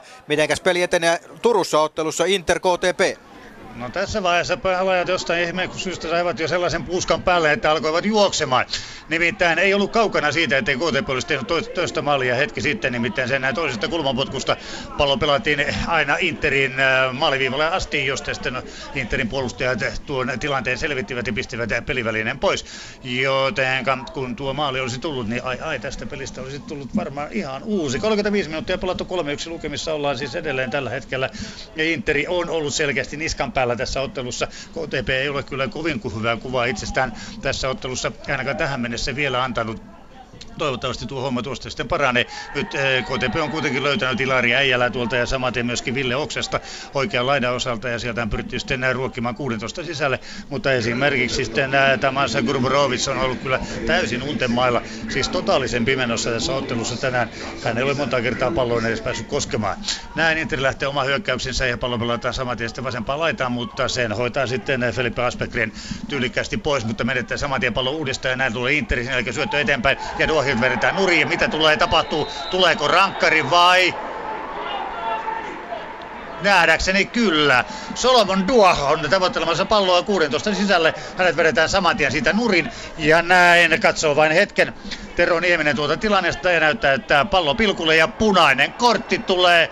Ja tuleeko se nyt sitten äh, kenelle? Aikamoista tarinaa tässä on, rankkari joka tapauksessa tulee, ilmeisesti pidetään sen aikaa täällä lähetyssä, katsotaan, että tuleeko jälleen yksi häkki tässä ottelussa, kolmekymmentäseitsemän minuuttia kohta pelattu ja nyt siellä on varsinainen torikokous meneillään, joka tapauksessa selkeästi kaadettiin siinä Solomon Duah, joka on muuten kuin hyttysen kokoinen, ettei paljon tarvitse edes miehen koskea, kun ukko siitä saman tien lähtee ja näin maalintekijä Juuso Salonen punaisella ulos. Jotenka mies pukukoppiin ja siellä näyttää olevan Joni Aho valmiina ampumaan tuota rankkaria. Maalillaan Jere Pyöräntä, Pyöräntä luo katsetaan siihen pallon. Siellä on vielä sitten antaa viimeisiä ohjeitaan tähän tilanteeseen Tero Nieminen, eli ottelun tuomari. Ja terottaa sitten pelaajille, että pysykää kuusitoista ulkopuolella ja myöskin sen kaaren ulkopuolella. Ja näin, siellä on sitten Joni Aho, luo katseen alas parasta aikaa, katsoo palloon. Nyt saa merkin, siitä pääsee ampumaan, ottaa askelet, sen jälkeen veto ja vasempaan alakulmaan. Sinne menee neljä yksi lukemat, kolmekymmentäkahdeksan minuuttia kohta pelattu. Ja tässä on vain tämä tilanne tällä hetkellä Turussa, Inter K T P neljä yksi. Miten Rovaniemelle Rops KuPS, joko on tehty maaleja? Pallo kulmalla, Pirinen laittaa, KuPS puolustus saa se otettua haltuunsa, eli kulmatilan jälkitilannetta täällä mennään. Mosa pitää halloa halussa, Pirinen tunkeutuu kuusitoista alueen sisään, hassuttaa puolustusta, pistää taaksepäin, ei saa Radetski haltuun, Obilor on matkaa maali kaksikymmentäkaksi metriä, laukoo. Oh. Sohna pallo edessä, pistetään vasempaan laitaan, Mos- Mosa pallon kanssa, ollaan kulmalipun tuntumassa, mies pitää palloa halussa, tulee kuusitoista alueen sisään. Pirinen laittaa pallon maali eteen, onko se pelaaja? Kyllä. Kuopion palloseura saa pallon haltuun ja lähtee nopeaan vastahyökkäykseen. Herkullisen aikaan tultiin tänne Rovaniemelle. KuPS hyökkää, lähtee liian hitaasti. Sohna pitää pallon halusta, jakaa eteenpäin. Ja mutta jälleen kerran Mosa on siellä pallon kanssa. Mies saadaan pysäytettyä ja siinä loppujen lopuksi Kuopion palloseura rikkoo. Ei päässyt kuin hieman puolen väliin yli tässä, ää, tässä vastahyökkäyksessä. neljäkymmentä minuuttia tasan pelattu Rovaniemellä. Rops KuPS. Täällä on jälleen magiaa lihaa tarjolla otteluun Jaro Lahti. Peter Opio, Jaro pelaa, pelaa pannut tuonne rankkarille sisään. Se tulee Matias Kuusen pieneen kulmaan, kääntää maali eteen, mutta ei saa sinne sitten Jammer Dixonille, vaan taitaa olla viime hetkellä sitten lahtelaisesta Hassan Sesa, joka pääsee jalkoinen siihen väliin. Siinä oli aivan loistava paikka. Jaro hallitsee tällä hetkellä ottelutapahtumia täällä Pietarsaaren keskuskentällä selkeästi, mutta johtaa edelleenkin vain yksi nolla, eli kyllä nyt sitten Jaro on viime minuuttina erittäin terävänä tuonne hyökkäyssuuntaan, ja yllättävää on ehkä se, että Matias Kuusen joukkueen kapteeni, oikea puolustaja tänään, on vahvasti ollut noissa hyökkäyskuvioissa mukana, mutta vielä se toinen maali on antanut odotuttaa itseään. Joenmäki pallon kanssa, lahtelaispelaajat pistää pallon pitkänä tuonne Jaron kuusitoista-alueen kulmaa kohti. Jari Sara pääsee päineen väliin ja hetki sitten Jari Saralla oli aivan loistava paikka pistää peli kahteen nollaan. Vapaa potku kaksikymmentäneljä metriä vastustajan maalista ja se meni sitten vasenta tolppaa hipoen tuo laukaus ohi ja siinä oli sitten kyllä jo yleisö melkein seisomassa ja tuulettamassa tuon laukauksen jälkeen, mutta aivan ei sihti ollut riittävän tarkka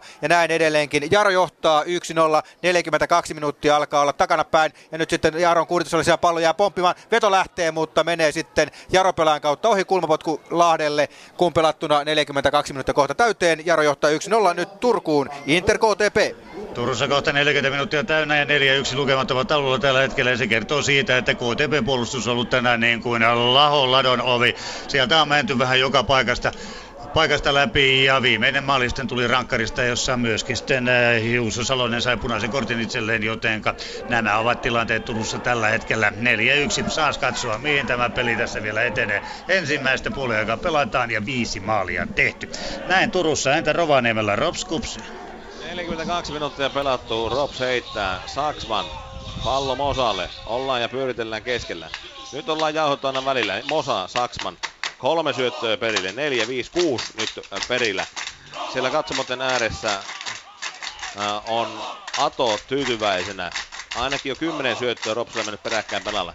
Jauhetaan takaisin Jamme, pelataan puolustuksessa. Ricardo Jamme pistää osa, oikean laitaan Obilorelle. Täällä puolustus jauhaa, neljäkymmentäkaksi pilkku viisi minuuttia pelattu. Rops KuPS yksi nolla, ottelu Jarolahti. Keskialueella pallo, kovaa taistelua siellä, Hauhi ottaa pelivälineen lahtelaisille, sitten Pasanen pistää korkea pallo Jaron linjaan, välin pääsee Juhan Brunel, ottelun ainoa maalin tekijä, puskee keskiviivaan saakka, välin pääsee Sesai, pelaa Joenmäelle, Joenmäki kääntää oikean laitaan Hauhialle, Hauhi ottaa rinnalla vastaan, antaa eteenpäin syöttöä, löytääkin sieltä sitten omiaan, eli pa- Paanasen, mutta oikein eteenpäin ei lahtelaisten hyökkäys tule, Giela joutuu pelaamaan alakertaan Pasaselle, Pasanen sitten Joenmäelle, Joenmäelle tulee vähän kiire, saa pelattua sitten Sesaille, Sesai sitten pistää eteenpäin, ja siellä sen verran liukastellaan, että pallo tulee Jaron kuudentoista viivaan. Vaganov ottaa pallon rinnallaan vastaan. Vähän epäselvyyttä Emil Öbergin maalivahdin kanssa, että kumpi sen pallon ottaa.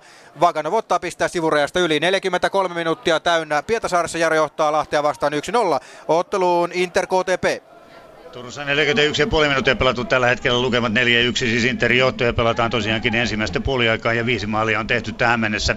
Interi pitää palloa tällä hetkellä ja kauhun sekaisin tunteen seuraan välillä tuota K T P-puolustuspelaamista. Hetki sitten Interille pistää jälleen sitten viidennen kerran pallon pe- pesään vain ja ainoastaan K T P-topparien hölmölyön osalta, mutta K T P:n onneksi näin ei kuitenkaan tapahtunut. neljäkymmentäkaksi minuuttia täynnä, Interi saa tämän ottelun ensimmäisen kulmapotkunsa itselleen ja lukevan neljä yksi. Miten Rovaniemellä Rops KuPS?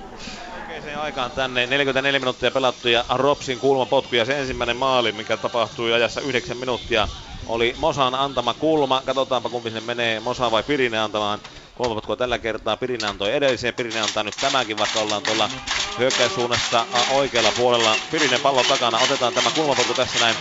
Mosa tulee nyt maalin eteen, onko Obilor jälleen, joka maalintekijä oli. Kokko heiluttelee käsiään, Jamme on maassa tuossa maalinkulmalla oikeastaan hiipinyt tuonne maalikulmalle. Tuleeko pallo sinne, annetaan puoli pitkänä tuohon noin kuudentoista alueen rajalle, ei tullut tästä mitään. Mäkitalo, ah, anteeksi Mosa mämmää pallon ulos. neljäkymmentäneljä pilkku viisi minuuttia pelattu, yksi nolla Rops KuPS ottelu Jarolahti. Niissä Jarolla oli kulmapotku, Joona Veteli sen antoi oikealta puolelta, mutta sitä ei sen kummempaa tullut kaukolaukaus tuota parista kympistä, mutta meni reilusti vasemmalta ohi ja näin lahtelaisille maalipotku, jota Moisander menee maalillaan antamaan. Eli täällä on aika rauhallista, tällä hetkellä ei juurikaan mitään tapahdu, Jaro johtaa edelleenkin yksi nolla, mennään eteenpäin kierroksella Inter K T P. neljäkymmentäkolme minuuttia pelattu tällä neljä yksi lukemissa tällä hetkellä ja nyt sitten palloa siirrellään puoli jos toisin tällä hetkellä ja K T P:hän pelaa tällä hetkellä yhden miehenä vajaana, jotenka se myöskin näkyy tuolla kentällä. Knaboyo pallon kanssa antaa sen Lehtosen, Lehtosen syöttö eteenpäin, mutta siinä on sitten jo Filip Njoku paitsiossa, jotenka tuo tilante valuu saman tien hukkaan. neljäkymmentäkolme pilkku viisi minuuttia pelattu Turussa, Inter K T P neljä yksi, miten Rovaniemellä Rops KuPS? neljäkymmentäviisi minuuttia pelattu ja lisäaikaa ei annettu, mutta sitä ollaan kuitenkin pelattu viisitoista sekuntia nyt. Kokko pallon kanssa ja ei siitä sen kummempaa. Täällä neljäkymmentäviisi minuuttia saa pelattu ja ajat päälle. Eteenpäin Jarolahti, yksi nolla johtaa muuten Rops KuPSia. Pietarsaaressa ollaan jo lisäajalla. Minuutin verran sitä näytti tulevan. Jaro on vahvasti tässä jakson loppupuolella hallinnut kamppailla. Nyt tulee hyvän näköinen paikka sinne Jarolle. Vedä lähtee, mutta Moisander pystyy etukulmasta torjumaan. Erinomainen paikka Jarolla siirtyä kaksi nolla johtoon. Kadio, jolla tällä kaudella taitaa olla pari osumaa tehtynä, oli erittäin terävänä, mutta siitä ei tule sen kummempaa kuin Jaron kulmapotku vasemmalta puolelta. Terävä juoksu linjan taakse, kova laukaus Kadiolta, mutta loistava Moisanderin torjunta. Ja tässä pelataan aivan viimeisiä sekunteja lisäaikaa ja Jarolla kulmapotku. Katsotaan vielä tämä Joona Veteli. Erinomainen ensimmäinen jakso nuorelta Jaron pelaajalta, on kulmapotkua antamassa, ottamassa vähän emetin roolia tässä. Jaron kapteenin roolia, antaa pallon kiertetön takatolppaa kohti. Moisanderin käsiin kuitenkin tulee. Avausjakso päättyy, Jaro johtaa avausjakson jälkeen Juhan Brunelin maalilla yksi nolla, eli täälläkin ollaan tauolla. Nyt mennään Turkuun sitten jakson loppuajaksi Inter K T P. Vajaat neljäkymmentäviisi minuuttia on täällä pelaamatta tällä hetkellä. Anteeksi. Niin, kohta neljäkymmentäviisi minuuttia pelattu tätä ensimmäistä Jaksoon neljä yksi lukemissa ollaan. Uskoisin, että lisäaikaa tulee varmaan minuutin verran. Saattaa olla, että jopa kaksikin. Joka tapauksessa loukkaantumisia tuossa oli sen, sen verran aikaa vieviä paikkauksia, että peli oli kesken. Jotenka uskoisin, että näin tulee tapahtumaan. Nyt on kaksi minuuttia lisäaikaa. neljäkymmentäviisi minuuttia on pelattu. Ja näin Inter lähettää sitä enää pallon pitkänä kohti keskiympyrää. Saakin sen sinne, mutta ei omilleen. Ja näin ottaa sitten ää, Osiatasvili, joka on vedetty nyt sitten vasemmaksi pakiksi tuolta keskikentältä ää, Juuso Salosen tilalle, Juuso Salonen, joka lähti sitten punaisella ulos. Näin pelataan sitten Grubrovicin kautta palloa, saadaan se omilleen. Sen jälkeen pelataan jälleen taaksepäin. Näin ottaa Lloyd Kiekon itse, äh, pallon itselleen. Lodi ottaa pallon itselleen. Löytää siitä sitten keskiympyrästä jälleen omiaan. Sen jälkeen lähdetään pitkä pallo oikeaan laitaan tavoitellen Ville Oksasta. Oksanen ei saa sitä. Interin pelaajat pistävät saman tien sivurajasta yli. Näin Oksanen ottaa sivuraja heiton siitä, heittää se taaksepäin omilleen. Löytää sieltä vaan Gelderenin. Tämä pelaa sitten jälleen alaspäin keskialueelle ja näin on jälleen Lodilla pallo. Tämä pelaa omalla maalivahdilleen. Ja jotenka tätä on ollut K T P:n peli oikeastaan koko ajan tällä hetkellä. Nimittäin eteenpäin ei päästä. Laidosta yritetään. Interin pakit pystyvät hyvin blokkaamaan pois nuo tilanteet, jotenka näin ollen ei kerta kaikkiaan päästä tilanteisiin, josta pystyttäisiin maalintekoa tekemään. Nyt sitä yrittää Juho Lehtonen, mutta hän menettää pallon saman tien. Näin ottaa Interin Belica, Ekjon Belica pallon, antaa Hämäläiselle, saa uudestaan taaksepäin. Nyt palloa vaan siirillä ja odotellaan koko ajan, että kello kävisi ja päästäisiin myöskin tauolle. Ja kauan siihen ei enää varmastikaan mene tällä hetkellä. Näin Inter ei pidä mitään kiirettä hyökkäyksensä osalta. Palloa siirrellään omilla pakeillaan laidasta laitaan ja nyt sitten lähtee Pelitsa nostamaan palloa ylöspäin, ei pelaa se Hämäläiselle, Hämäläinen uudestaan Pelitsalle ja näin pallotellaan, pallotellaan, pallotellaan ja niin kuin pelattaisiin aikaa, sen jälkeen epästyy, epäonnistuu saman tien Pelitsa ja Gruborovic pääsee pallon kiinni, mutta ei saa sitä kuitenkaan itselleen, näin se pelataan sitten Vincent Onovolle, Onovo jälleen omalle maalivahdilleen ja näin pistää sitten enää Paane pallon aina sivurajasta yli. Ilmeisesti siinä haluttiin näyttää hieman Onovolle, että katsos nyt hiukan mitä hölmöilyä annettiin ne palloja tänne, sillä selvä. Näin kouluttaa vanha herra tänne nuorempia, niin sillä selvä. Näin täälläkin saadaan ensimmäinen jakso päätökseen. neljä yksi lukemissa mennään tauolla. Ja, ja sitten mennään vielä Rovaniemelle Rops KuPS-otteluun. Siirryttiinkö Rovaniemelle takaisin? Siellä ollaan. Joo, ei tuossa kävi järjestysvalvojien jonkun suolta, ilmeisesti esimieskin oli hän, niin hänen kanssaan keskustelu tuossa, että kun täällä paukahti tuossa katsomossa ja sellainen pieni savu nousi, että mikä nalli se oli. Ilmeisesti tässä niin otettiin muutamia noita Vingomosille kannattajaryhmän jäseniä, niin ainakin yksin otettiin puhuttelu tuossa ja jonkunlaista keskustelua siitä, että kuinka katsomossa olla ja kuinka ei, ja noita katsomon rakenteenkin tarkkaan katsottu, että mikä siinä on meininki. Että noin viralliselta puolelta niin tämmönen selitysprosessi täällä on menossa ja tietenkin järjestyksenvalvojat toivovat, että tämmöset enää tietenkin sanovat, että ei saa tapahtua tämmöset. Jos jotakin tulee, niin voivat seurallakin käydä sitten halliksi. Ja fiktiopuolelta kerrottavaa, Jussi Vares on täällä selvittämässä tätä settiä, joten varmasti niin saadaan niin uusi seitsemänjaksoinen elokuvakin tästä tehtyä. Eli näihin tunnelmiin. Yle Puheen urheiluilta. Jalkapallokierros. No niin, hyvä, että sekin tuli selviteltyä. Tänään aikaisemmissa otteluissakin Helsingin I F K-fanit vähän soihduttivat tuolla Tampereella. Sielläkin lienee jälkiseuraamuksia tulossa. Mutta näihin myöhempiin otteluihin, ovat, jotka ovat nyt siis tauolla, tilanteet avauspuolikkaiden jälkeen. Jaro siis yksi nolla johdossa Lahtea vastaan, Johan Brunell maalin tekijänä jo neljännellä minuutilla. Inter K T P, siellä varsinaiset maalijuhlat, viisi maalia jo nähty avauspuolikkaalla. Inter johtaa ottelua neljä yksi. Se teki tuohon ensimmäiseen kaksikymmentäyksi minuuttiin peräti kolme maalia, johti silloin kolme nolla. Gnabuju ensin yhteen nollaan, Njoku kuuteen, kahteen nollaan ja sitten Dua kolmeen nollaan. Salonen sen jälkeen tasoitti K T P:stä, tai siis kavensi tämän ottelun kolmeen yhteen. Sen jälkeen Aho, Joni Aho pääsi vetämään rankkarista neljään yhteenä tuon rangaistuspotkun yhteydessä. Maalintekijä Juuso Salonen näki punaista ja näin ollen K T P joutuu pelaamaan tämän loppuajan sitten yhden miehen vajaalla. neljä yksi siis Inter K T P taukotilanne. Ja kuten hetki sitten kuultiin, Rovaniemellä palloseurojen välinen kohtaaminen on Ropsille yksi nolla KuPSia vastaan. Yle Puheen urheiluilta. Jalkapallokierros. Ja tässä tauolla käydään Saksassa, Münchenissä. Siellä nimittäin tuore Bundesliigan mestari Bayern Münchenin riveistä suomalaismaalivahti Tinja-Riikka Korpela pääsi nostamaan tuota himoittua mestaruuspokaalia Bayern Münchenin naisten joukkueen kanssa. Ja, ja miehethän varmistivat myös tuon Bundesliigan mestaruuden ja Tinja-Riikka Korpelaa odottaa ikimuistoinen kokemus tuolla Raatihuoneen parvekkeella ensi viikon sunnuntaina, sillä seurapresidentti Karl-Heinz Rummenigge kutsui molemmat joukkueet juhlimaan maansa mestaruuksia.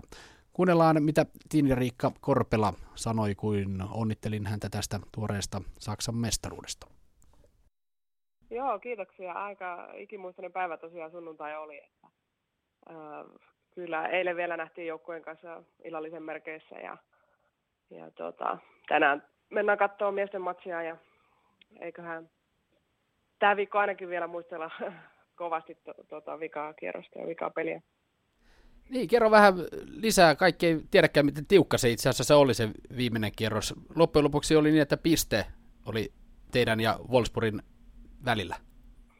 Joo, eli ennen vikaa kierrosta Wolfsburg johti yhdellä pisteellä meitä ja kolmantena meidän jälkeen Frankfurt myöskin yhden pisteen päässä meistä. Eli se oli tosi tiukkaa. Kaikki oli auki siinä kolmen kärjen osalta ja Frankfurtilla oli ja Wolfsburgilla oli sopivasti keskinäinen peli ja meillä oli puolestaan S G S Esseniä vastaan kotipeli ja me hoidettiin se kotipeli kaksi nolla ja, ja Frankfurt ja Wolfsburg pelasi sitten yksi yksi tasapeli, mikä sopi meille oikein mainiosti, että mentiin sitten pisteellä Wolfsburgin ohi.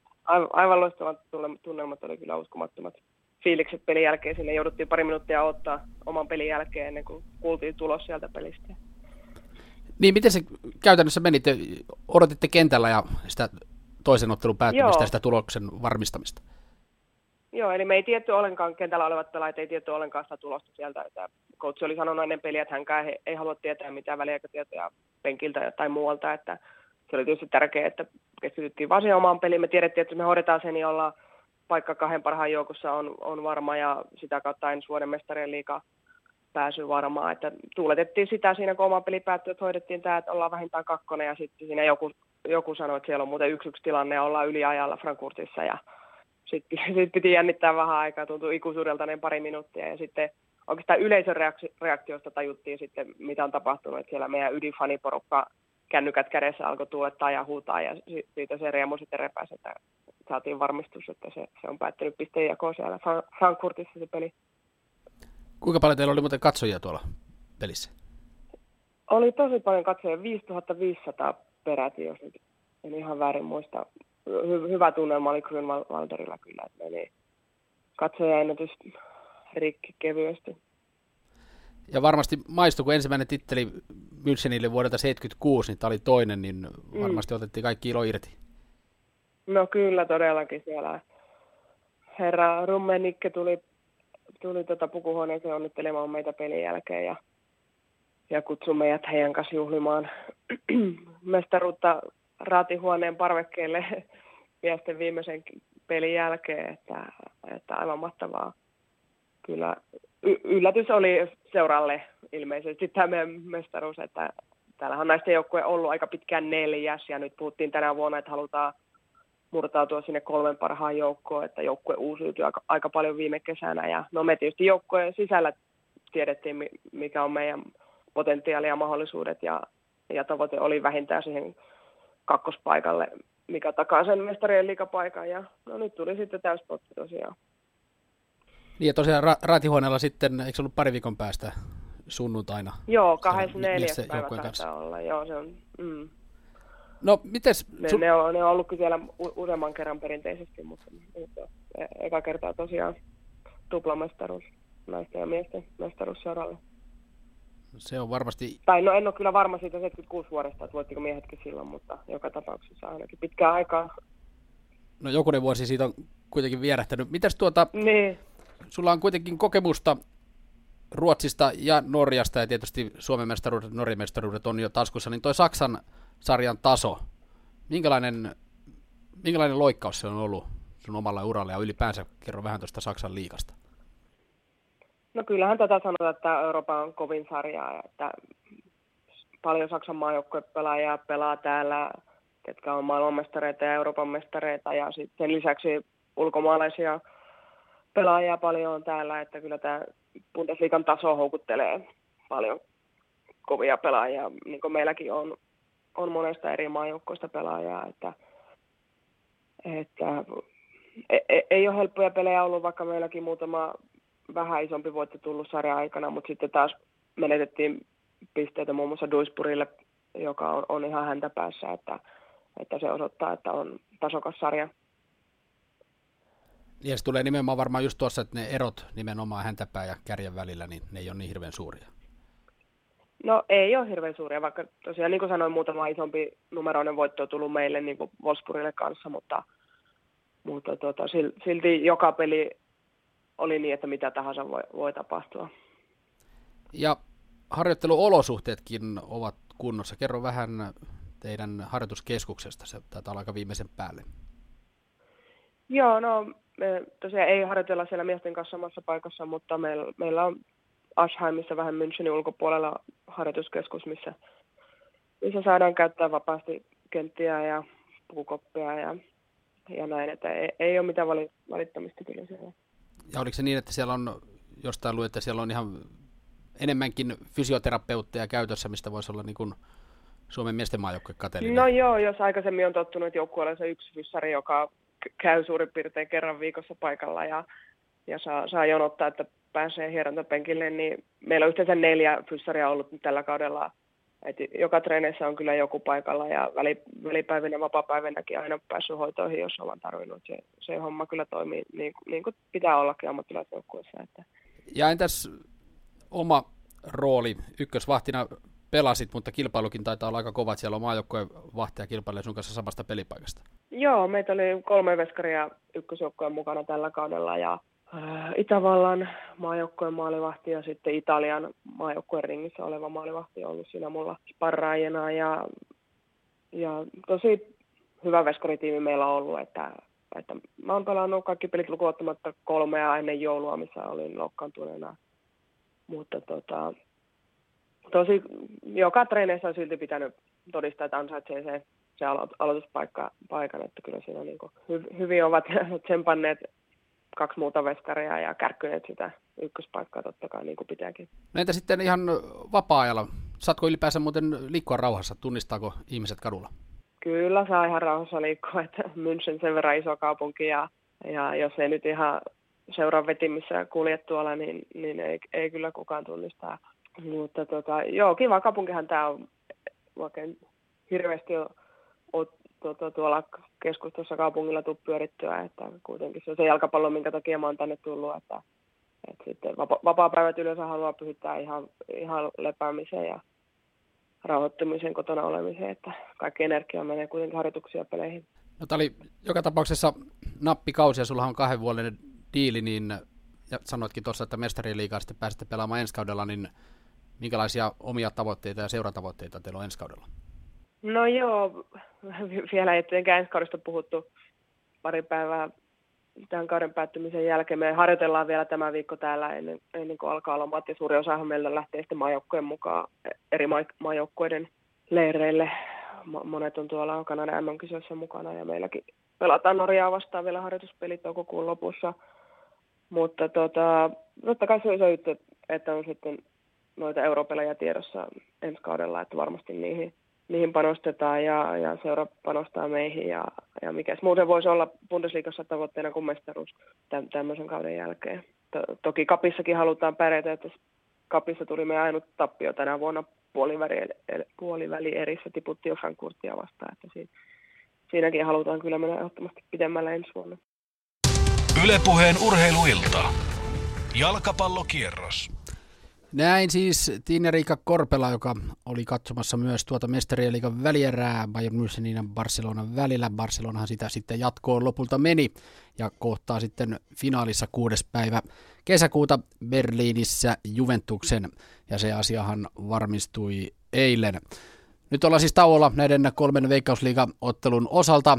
F C Inter on murskaamassa K T P:tä, tilanne tauolla neljä yksi. Jaro johtaa Lahtea vastaan yksi nolla ja Rops KuPS samoissa luvuissa, eli yksi nolla tilanteessa. Käydään läpi vielä jääkiekkojännäreille tietoa tuosta, tuolta M M-kisojen puolelta. Suomihan kohtaa tänään Tšekin, viisi yli yhdeksän alkaa tuo Suomen ottelu tänä iltana. Sitä ennen varttia yli kahdeksan on Ruotsin ja Venäjän välinen puolivälierä ottelu. Tänään on saatu jo to- kaksi välieräjoukkuetta selville. U S A kaatoi Sveitsin kolme yksi, vaikka oli avauserän jälkeen häviöllä nolla yksi, mutta kolme yksi sieltä loppuluvut. Ja Kanada, Valko-Venäjä, Kanada surffaillen välieriin yhdeksän nolla voitolla. Mutta nyt pikkuhiljaa paka- takaisin Veikkausliigan pariin. Siellä toiset puoliajat pikkuhiljaa alkamassa. Ja katsotaan tässä nopeasti tästä studion monitoreista. Näyttää siltä, että Rovaniemellä on kaikista ripeintä vauhtia pidetty, joten Juha Mäntykentä, ootko valmiina? Lähdetään toiselle puoliajalle. Aina valmiina, niin kuin Tupuhupu ja Lupu ja muut kovat partion jäsenet. Pallo saadaan keskiympyrään. Ja, ja vielä tuomari tuossa mietiskelee, hän tar- tarkistelee taskujaan. Kyllä, kyllä, pilli on sillä, kellokin on kädessään, katsoo siitä aikaa ja sitten käydään keskustelua tuossa noin. Mäkitalo ja Mosa, eli seitsemän ja seitsemän seitsemän seitsemän ovat siis tuossa keskellä pallon kanssa, ja siinä otetaan pikku höntsää siinä, joo, kyllä. Pennanenkin on tuossa, ihan on, näyttää sillä, että reiset ovat lämpimänä sillä tuossa noin tilanteessa.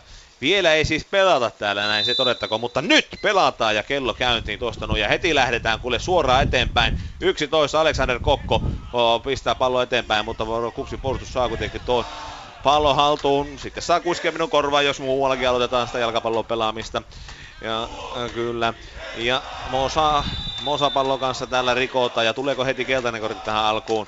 Siellä näyttää Mäkitalo, ja Mäkitalo, Mäksy! Mäksy ottaa keltaisen heti tässä näin, aika lailla turha tuonne puolialueen keltainen kortti tästä tilanteesta.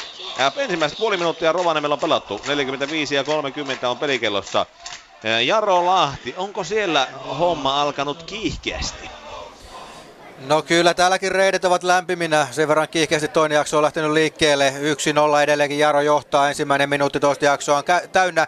Jaro yrittää lähteä nousuun, mutta pallo pelataan sitten lahtelaisten toimesta sinne Petri Pasaselle. Tämä hakee Joenmäen. Joenmäki purkaa, mutta keskialueelta sitten Peter Opio, kenialaispelaaja, pääsee väliin ja pistää sitten juoksupalloa eteenpäin, mutta siihen ei sitten kuitenkaan Jaro-pelaajasta Walter Moore pääsi, ja sieltä lähtee sitten hauhian pitkä pallo Jaron linjaan. Jaro kuitenkin selvittää, mutta peliväline tulee sitten takaisin lahtelaisille. Sille Paananen pelaa taaksepäin keskiympyrään, siellä pallon kanssa Giela antaa oikean laitaa Hauhialle, ollaan vielä keskialueella, Hauhia pistää sitten jälleen eteenpäin, mutta huonolla osoitteella Jaro pääsee väliin, ja näin sitten Jaron oma hyökkäys lähtee, mutta huonolla osoitteella tulee, ja näin sitten pallo sinne Jaron äh, hyökkäyslinjan taakse, ja sitten puolestaan säähavaintopalloa lahtelaisten toimesta on nyt sellaista korkean pelin Pelin taso ei ole korkea, mutta pallot ovat korkealla pääsääntö. Tällä hetkellä Joona Veteli Jarolaista ottaa pallon, pelaa vasempaan laitaan sitten sinne Walter Moorille. Tämä harhauttaa pallon kanssa keskelle, tulee vahvan näköisesti, levittää oikeaan laitaan, hyvä pallo, mutta saako sen sitten sieltä Jaron pelasta? Pensil saa, kääntää taakse ja Pensil lähtee sitten rakentamaan uutta paikkaa, mutta nyt ei Jaro vaan pääse vetopaikalle. Pensil lähtee vahvaan nousuun, kääntää maalin eteen, mutta hyvin pääsee siellä Joenmäki väliin ja pallo palautuu maalivahti Moisanderille. Pietasaaressa pelattuna neljäkymmentäseitsemän minuuttia täyteen, Jaro johtaa yksi nolla ja siirrytään Rovaniemelle otteluun Rops Kuopion palloseura. Ää, kiitos. Täällä ollaan pelattu neljäkymmentäseitsemän minuuttia. Antti Okkonen heittää tuossa ää, Ropsin puolustusalueella, pistää pallo eteenpäin. Mä koittaa saada Kokkoa kiinni, mutta ei pallo mene eteenpäin. Ja sitten todella pitkä. Kaikkien pelaajien läpi menee pallo Ropsin puolustukseen Jammehille. Radeski pallon kanssa Okkonen laittaa Mosalle keskelle. Mosaa kaadetaan. Puhalletaanko siitä? Kyllä. Ja sitten siinä... Kyllä Petteri Pennanen ja Mäkita Mosa myöskin siinä kättelivät tuossa tilanteessa. Ja annetaan kylläpä hitaasti mennä. Ei Okkosellakaan kiirettä, eikä tässä nyt yksi on tilanteessa pitäisi aikaan pelata kuitenkaan. Opilor pistää nopean pystypallon Kokolle tuonne kuudentoista alueen sisään. Ja kaatuu siinä, mutta on Kuopio pelaaja. Pikkusen antaa ää, Kokko kylkeä. Ei tule keltaista korttia. Miesten peli voisi joku sanoa, ja perään vielä huutaa ivallisesti kiviä taskuun. Mutta sitä emme kuitenkaan tee. neljäkymmentäkahdeksan minuuttia pelattu. Rops, KuPS, yksi nolla. Jaro Lahti. Havaintopalloa jälleen Pietasaaressa Jaron linjaan ja pallo tulee sitten loppujen lopuksi Jarolle ja sitten syöttö eteenpäin, mutta sekin menee Ketuille, ei Ketuille vaan Pasaselle. Pasanen pelaa sitten paluuposti jälleen pallon takaisin jarolaisille. Kyllä on sekavaa peliä puoli ja toisin, kumpikaan joukko ei ota oikein mitään järkevää hallintaa tässä itselleen. Joenmäki pelaa alaspäin maalivahti Moisanderille, Lahden päädyssä pallo on takaisin Joenmäelle, sitten Moisanderin pallo vasempaan laitaan. Tulee kyllä kierre siellä, Joona Veteli on aika lailla iholla ja sieltä sitten Joenmäki pistää keskialuetta kohti ja pallo pomppii Brunelille. Brunel sitten löytää Kuhlströmin, Jaro kapteeni tänään, pelaa sivurajasta pallon yli äh, Drilon Shalan ja näin siitä Jarolle keskialueen rajaheitto. Joona Veteli jatkaa sitten taitavasti oikeaan laitaan sinne sitten Paintsille, tämä kääntää keskelle, mutta ei osu kohdelleen Jammer Dixonille tuo syöttö ja lahtelaispurku sivurajasta yli. Pietasaaressa on pelattuna neljäkymmentäkahdeksan minuuttia. Jaro johtaa edelleenkin yksi nolla. Siirrytään nyt sitten Turkuun. Sielläkin on pallo pistetty liikkeelle toisiaksi osalta Inter K T P. Niin, tai ainakin ihan hetken kuluttua laitetaan. Samalla kirjataan tuon ylös nimen Henri Järviniemi ja se tahtoo sanoa sitä, että Felipe Aspegren tulee K T P:ltä pois vaihtoon ja Henri Järviniemi hänen tilalleen. K T P pelaa kymmenellä pelaajalla tätä ottelua tällä hetkellä, kun Juuso Salonen sai itselleen enää punaisen kortin ja samaten Interi myöskin siitä tilanteesta sitten rankkarin. Tilanne on siis nimittäin neljä yksi. Knaboinjo, Gudoh ja Aho siinä Interinä, maalintekijät vastaavasti Juuso Salonen K T P:nä tähän mennessä ainokaisena maalin tekijänä. Ja sitten tuo Salosen ulosajo. Siinä nuo tilanteet suurin piirtein olikin, että aika vaatimatonta ottelua täällä tänään on nähty, mutta mikä siinä, maaleja tulee, se pelastaa joka tapauksessa tuota, tilanne, tuota tilannetta jonkin verran. Näin siis täällä tilanne, kun peli saatiin alkuun ja puoli minuuttia on pelattu, neljä yksi lukemissa. Miten Rovaniemellä Rops, KuPS? Vähän harmittaa tuo Turun tylsyys tässä, kun ei tosiaankaan olla saatu vaikka kuinka paljon pelattu toista puolella, niin yhtään maalia tulee saaneet sillä aikaiseksi. Koita Turkaa huutaa niille vähän, tai siis anteeksi, antaa rakentavaa palautetta siitä, että koittaisivat saada jotakin aikaan. viisikymmentä ja puoli minuuttia pelattu täällä. Rakentavan palautteen paikka olisi myöskin täällä ottelussa, jossa palloseurat kohtavat Rovaniemen vastaan Kuopio. Tilanne yksi nolla. Keskialueella tiukkaa taistelua, pistetään palloa taaksepäin. Se on joko Diallo tai sitten Sohna. Mahto olla Diallo tuon pallon kanssa, kyllä. Ja sitten pistetään, ja jälleen tätä samaa! Siellä jauhetaan, mutta ilmeisesti tämä on tuloksellista toimintaa, että sitä nyt jauhetaan. Kuitenkin pallo menetetään, ja Rops saa pallon haltuun. Pistetään tuonne vasempaan laitaan, ja kyllä, pallo sivurajan yli. Rops heittää nopeasti. Pistetään pallo eteenpäin. Mostakia Guubi pallon kanssa tulee kuudentoista alueen sisälle. Päin ei aivan vielä ole, on siinä ovella, portilla, hakee sitä aukkoa, mistä sinne päästäisiin, ei kuitenkaan siinä onnistu, pitää palloa, pitää, pitää, pitää, pitää palloa, ja nyt saa sitä palloa eteenpäin, pistää Piriselle, Pirinen pallon kanssa, mitä hän tekee sen kanssa, pistää tuonne kuudentoista alueen sisään, ja mitä? Liian pitkä, liian pitkä pallo, ei sitä saa kukaan haltuunsa, kyllä, ja pallo sivurajan yli, Kuopio pääsee heittämään, no. Päästiin vähän makostelemaankin siinä pikkusen, mutta ei kovin paljon kuitenkaan. yksi nolla johtaa Rovaniemen palloseura Kuopion palloseura, kun viisikymmentäyksi ja puoli minuuttia on pelattu. Jaro Lahti.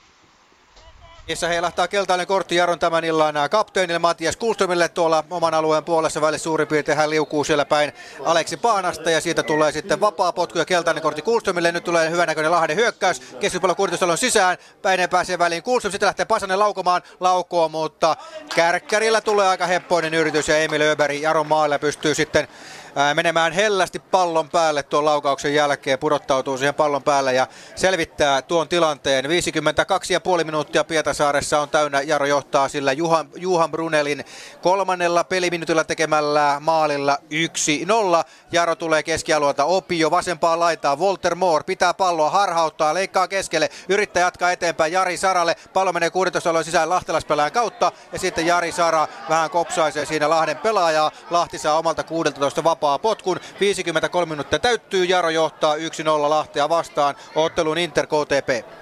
No, Turussa tullaan aika paljon perässä. neljäkymmentäkahdeksan minuuttia täällä on vasta pelattu tähän mennessä. neljä yksi lukemat edelleen taululla tällä hetkellä. Ja palloa siirrellään, kumpi sen sitten itsellään pitääkin, mutta ennen kaikkea nopeisiin hyökkäyksiin ei tällä hetkellä pyri kumpikaan joukkue miltään osin.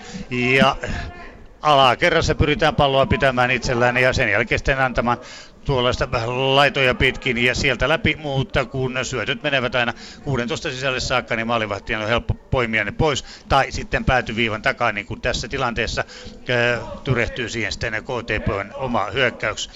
neljäkymmentäyhdeksän minuuttia kohta täynnä. neljä yksi lukemissa Turussa, miten Rovaniemellä Rops Kuopion palloseura. Saksala keskittää palloa, menee suoraan KuPSin maalivahdille. Maanoja pattaa, ottaa pallon haltuun, pistetään eteenpäin. Nyt tullaan nopealla hyökkäyksellä eteenpäin, mutta ei onnistu. Onnistu siellä, kokeillaan Mäkitaloa, hän ei saa palloa haltuun ja pallo ja jälleen. Kylläpä se oli nopea, kymmenessä sekunnissa maalivahdilta maalivahdille ja Ricardo, Ricardo Ropsin maalissa, uusi Brassin maalivahti Jaroa vastaan, se edellinen peli oli avauspeli hänellä, nyt täällä ensimmäinen kotipeli miehellä. Ehkä vielä todellista potentiaalia ja hän osaamistaan ei ole tässä ottanut näyttämään niin va- vaikeisiin tilanteisiin, U F S oli miestä saattanut, mutta kun tuolla Kopilla kuunteli ja kyseli, mitä miehestä odotettavissa, niin sanoi, että ei anneta vielä minkään sotin tuomiota. Nuori kaveri, potentiaalinen, lupauksia antava. viisi kuusi peliä Veikkausliigassa. Sitten nähdään, mikä on todellinen taso. Vaikassa paikassa Rovaniemi kuitenkin on. Neljä maalivahtia tällä kaudella kuitenkin ollut jo Ropsin maalilla pelaamassa. Ykkösmaalivahti Tomer Czecinski loukkaantui kymmenen minuuttia pelattu tuossa ensimmäisessä pelissä H J K:ta vastaan. Täällä pelataan keskialueella, ei tapahdu sen kummempaa. Ottelua pelattu viisikymmentäneljä pilkku viisi minuuttia. Rops KuPS tilanteessa yksi nolla. Pietarsaareen, Jaro Lahti, kuuleeko Kuikka? Kyllä kuulee siellä. Myös tämmöinen potentiaalinen nuori lupaus selostamossa, vähän niin kuin se Ropsin Brassi maalivahti antaa tiukkaa settiä sitten tästä ää, Lapin pelistä. Tänään Jaro lähtee hyökkäämään vasemmalta laidalta, pallo tulee Walter Moorelle, jää kuitenkin selkäpuolelle, tämä harhauttaa siellä Hauhiaa, ei pääse kuitenkaan tästä ohi, siirtää keskelle, sitten sieltä pelaa Opio eteenpäin Joona Vetelille, nuori mies pistää jälleen sitten vasempaan laitaan Moorelle, tämä pistää sellaisen pienen chipin tuonne linjan taakse, pallon tulee Joona Veteli, pitää, pitää, taistelee, taistelee ja nyt tulee Jarolle hyvältä paikalta vapaa potku, ehkä tuollainen kaksikymmentäkolme kaksikymmentäneljä metriä Lahden maalista aivan sivurajan tuntumasta vasemmalta puolelta. Joona Veteli on siellä pallon takana. Täytyy sanoa, että nuori Joona Veteli on kyllä näyttänyt tänään, että hänessä on potentiaalia vaikka mihin ja erikoistilanteissa mies saa vastuuta, antaa kulmapotkuja, antaa vapaapotkuja, liikkuu hyvin, on pirtiä tuolla kentällä ehdottomasti ehkä tänään Jaron pelaajista kaikkein näkyvin kaveri ja katsotaan mitä hän nyt sitten taikoo tästä vapaapotkusta. Se kaksikymmentäkolme metriä on suurin piirtein päätyvivästä keskialueen suuntaan vasemmalta puolelta. Kotiyleisö on innoissaan ja toivoo nyt tästä sitten vapauttavaa kaksi nolla maalia. Tuleeko sitä? Sen näemme muutaman sekunnin kuluttua. Veteli lähtee liikkeelle. Kierteinen takatolppaa kohti. Siellä on paikka. Pusku tulee. Kadio puskee. Muuttaa. Puskee maalista ohi. Ja näin ei sitä sen kummempaa tule. Jaro johtaa edelleenkin Lahtea vastaan yksi nolla. viisikymmentäkuusi minuuttia vähän reilusti pelattuna. Eteenpäin kohti Turkua. Inter K T P. viisikymmentäyksi pilkku viisi minuuttia Turussa pelattu tällä hetkellä ja neljä yksi lukemat ovat taululla edelleen. Interi teki kaksi pelaajavaihtoa tuossa hetki sitten hyökkäyksestä. Sieltä otettiin Kärki Gignaboi, yhden maalin tekijä tänään, ja Henri Lehtonen vasen alla. Vasen laituri pois ja heidän tilalleen tulee sitten Alban Ferrati ja Demba Kamara. Eli nyt annetaan näille miehille myöskin sitten peliaikaa neljä yksi tilanteessa kun ollaan. Se tietysti tuntuu siltä ja pitäisikin olla sellainen, että sitä johtoa missään nimessä voi enää pois antaa, mutta mene ja tiedä koskaan näistä tilanteista. Peli ei kuitenkaan ole, ole niin intensiivistä kuin sen pitäisi olla, mikäli K T P haluaisi tähän peliin tulla vielä vahvasti mukaan. Hyökkäykset ovat vähän näennäisiä tällä hetkellä ja ennen kaikkea sitten pyritään pitkällä löytämään omiaan sieltä, mutta Interin puolustus on kyllä pystynyt hoitamaan nuo asiat vallan mallikkaasti. viisikymmentäkaksi pilkku viisi minuuttia pelattu, neljä yksi lukemissa Turussa, miten Rovaniemellä Rops KuPS. KuPS pääsi kutittelemaan Ropsin maaliva- äh, maalia kaukolaukauksella, mutta se meni, no ei se mennyt oikeastaan kuin puolentoista metrin verran ohi, mutta ei joutunut Ricardo tuossa tormistöihin. Samaan aikaan kun Rops hyökkää, Mäkitalo pitää palloa, laittaa taaksepäin Mosalle, Mosa laittaa Saksmania tavoittelee, pallo menee läpi aina tuonne vasempaan laitaan. Pirinen, Pirinen pistää kuudentoista alueen sisään, pallo tulee takaisin, Rops pääsee heittämään. Katsotaanpas tässä. Nyt pojat pitävät näköjään kiirettä. Pirinen pallon kanssa laittaa, heittää sen Jakubille. Jakubi vähän hitaammin. Ja palloa pistetään eteenpäin. Ja Piriselle. Piristä potkastaan Koiville. Ja saadaanko erikoistilanne? Näyttää siltä, että vapaa potku on tulossa. Ja kun matkaa kalkuloidaan tuossa Pythagoran lauseen mukaan tuo, kun menee ja kolmio piirretään tuohon noin. A, B ja C-viivat lasketaan noin, niin matkaa maaliin on kyllä kaksikymmentäyksi pilkku viisi metriä ja siihen vielä parikymmentä senttiä päälle. Ja aika hyvä tilanne on tässä näin, ja onko Mosa pallon takana? Kyllä. Ja onko yhden, kahden miehen, öö, yhden miehen puolustusmuuri saadaan siihen. Ricardokin on melkein puolesta kentässä, tuleekohan putkemaan palloa. Pallo ilmassa, menee tuonne pallon kuudentoista alueen sisään. Palloa pelataan, saapuu KuPS puolustustuotettua pallon haltuun. Sohna juoksee vasentaan laitaan pitkin, ei saa purettua sitä. Ja meneekö vielä Sohnan jalasta? Kyllä, pallo eli Rops pääsee heittämään. Puolessa kentässä kuitenkin ollaan. viisikymmentäkahdeksan pilkku viisi minuuttia pelattu. yksi nolla johtaa Rops KuPSia tällä hetkellä. Kuikka, ää, Petteri ja ottelu. Jaro Lahti, ole hyvä. Missä oli tulla Lahdelle tasoitus. Paikka oli erinomainen. Jaro vähän epävarmasti pelasi alakerrassa korkeaa pallo tuonne kuudentoista alueen viivaan. Jari Sara yritti puskea sitä. Ei osunut ja sitä tuli paikka sitten lahtalaispelaajista Drilon Shalalle. Ja tämä tälläsi kahdeksasta metristä kovan laukauksen. Mutta jälleen päin maalivahti Emil Öbergia, joka liimasi pallon itselleen. Nyt on Jaron vuoro hyökätä. Brunel pistää korkeaa palloa kuudentoista sisään. Mutta sinne ei sitten Jaron pelaajista kukaan pääse. Pallo tulee keskialuetta kohti. Siellä sitten Sitten ottaa Peter Opio pelivälin, saa takaisin itselleen oikeaan laitaan Kullströmille. Jaro kapteeni lähtee nousuun, tulee hitaasti, mutta varmasti niskakyyry, se menee pitkin sivurajaa. Häntä revitään kädestä aika vahvasti ja siitä tulee nyt sitten kyllä tästä tilanteesta vapaapotku Jarolle. Tuleeko sitä myös sitten Rilon Shalalle keltainen kortti? Jos päätuomari Vesa Hätilä pitää linjansa, niin kyllä sitä Hätilälle pitäisi kortti heilahtaa. Hetken aikaisemmin Peter Opio sai Jaron pelaajista äh, keltaisen kortin varoituksen siitä, kun hän vähän liukasteli ja meni jalkapohjat edellä aika rajun näköisesti päin Aleksi Paanasta. Jarolla jälleen erinomainen vapaapotkupaikka. Tuollainen noin seitsemän kahdeksan metriä päätyviivasta keskialueen suuntaan oikealta puolelta. Tämä on pakko katsoa ennen kuin heitellään palloa kohti Turkkaa ja Turkua. Eli nyt Jarolla jälleen vapaapotku hyvältä paikalta. Joona Veteli on sitä vaparia taas kerran antamassa oikealta puolelta. Sipaisee vähän hiuksia siinä ja pitää käsiä lanteilla. Ja on sitten sen jälkeen valmiina antamaan pallon liikkeelle. Löytyykö sitä oman pelaajan pää? Veteli pistää. Pallo tulee maalin eteen, mutta lahtelaiset pääsivät tilanteen purkamaan. kuusikymmentä pilkku viisi minuuttia pelattuna. Jaro johtaa yksi nolla. Ja siellä on sitten tulossa seuraava paikka sinne takatolppaa kohti. Mutta Lahti selvittää tällä kertaa kulmapotkuksi. yksi nolla Jaro johtaa. Mennään eteenpäin. Nyt Turkuun, Inter K T P. Turussa pelattuna viitisen minuuttia vähemmän kuin mitä siellä Pietarsaaressa, nimittäin viisikymmentäkuusi minuuttia tulee juuri tällä hetkellä täyteen. neljä yksi lukemat edelleen. Ja pelailun puolelle tämä ottelu on mennyt, sen myöskin jollain tavalla ymmärtää. To- toisaalta sitten taas Alpan Ferhanti ja Dempa Kamara, jotka tulivat hetki sitten kehiin, luoksuksevat siellä kun nämä nuoret va- varsat kevät laitumilla, nimittäin miehillä on ainakin halua ja tahtoa ja Nä, näyttää mitä tehdään nyt sitten. Ville Oksanen on pallon kanssa, tulee kuudentoista sisälle, sen jälkeen syöttö lähteekö, ei lähde missään vaiheessa. Interin puolella pakin päässä miehen kiinni, sen jälkeen uudestaan syöttää, mutta siitä vedetään ohi aivan tyhjästä paikasta. Ei Gruborovic saa palloa sisään, jotenka näin ollen jäi tuo K T P:n toinen maali syntymättä. Kohta viisikymmentäseitsemän minuuttia pelattu, neljä yksi lukemat Inter K T P:ssä, entä Rovaniemellä Rops KuPS? kuusikymmentäyksi minuuttia pelattu, yksi nolla johtaa Rovaniemen palloseura ottelua ja jälleen kaukaa kokeillaan Ricardoa. Pikkusen pamuttaa Ricardo, mutta ei kuitenkaan tulossa tuossa. Uh, Drafford vaihdettiin pois ja Miika Ilo tilalle aivan hetki sitten ja sen verran heikko oli tuo Draffordin peli, että ilmeisesti hän, tällä, hän on vaihtamassa nimeään Draft Opeliksi tämän ottelun jälkeen, mutta nimenmuutosta odotellessa saa nähdä, kui herran oikein käy. Täällä kuitenkin pelataan peliä kuusikymmentäyksi minuuttia, kuusikymmentäkaksi minuuttia kohta pelattu. KuPS puolustus jauhaa jälleen yllättäen. yksi nolla johtaa Rops KuPS ja ottelu Jaro Lahti.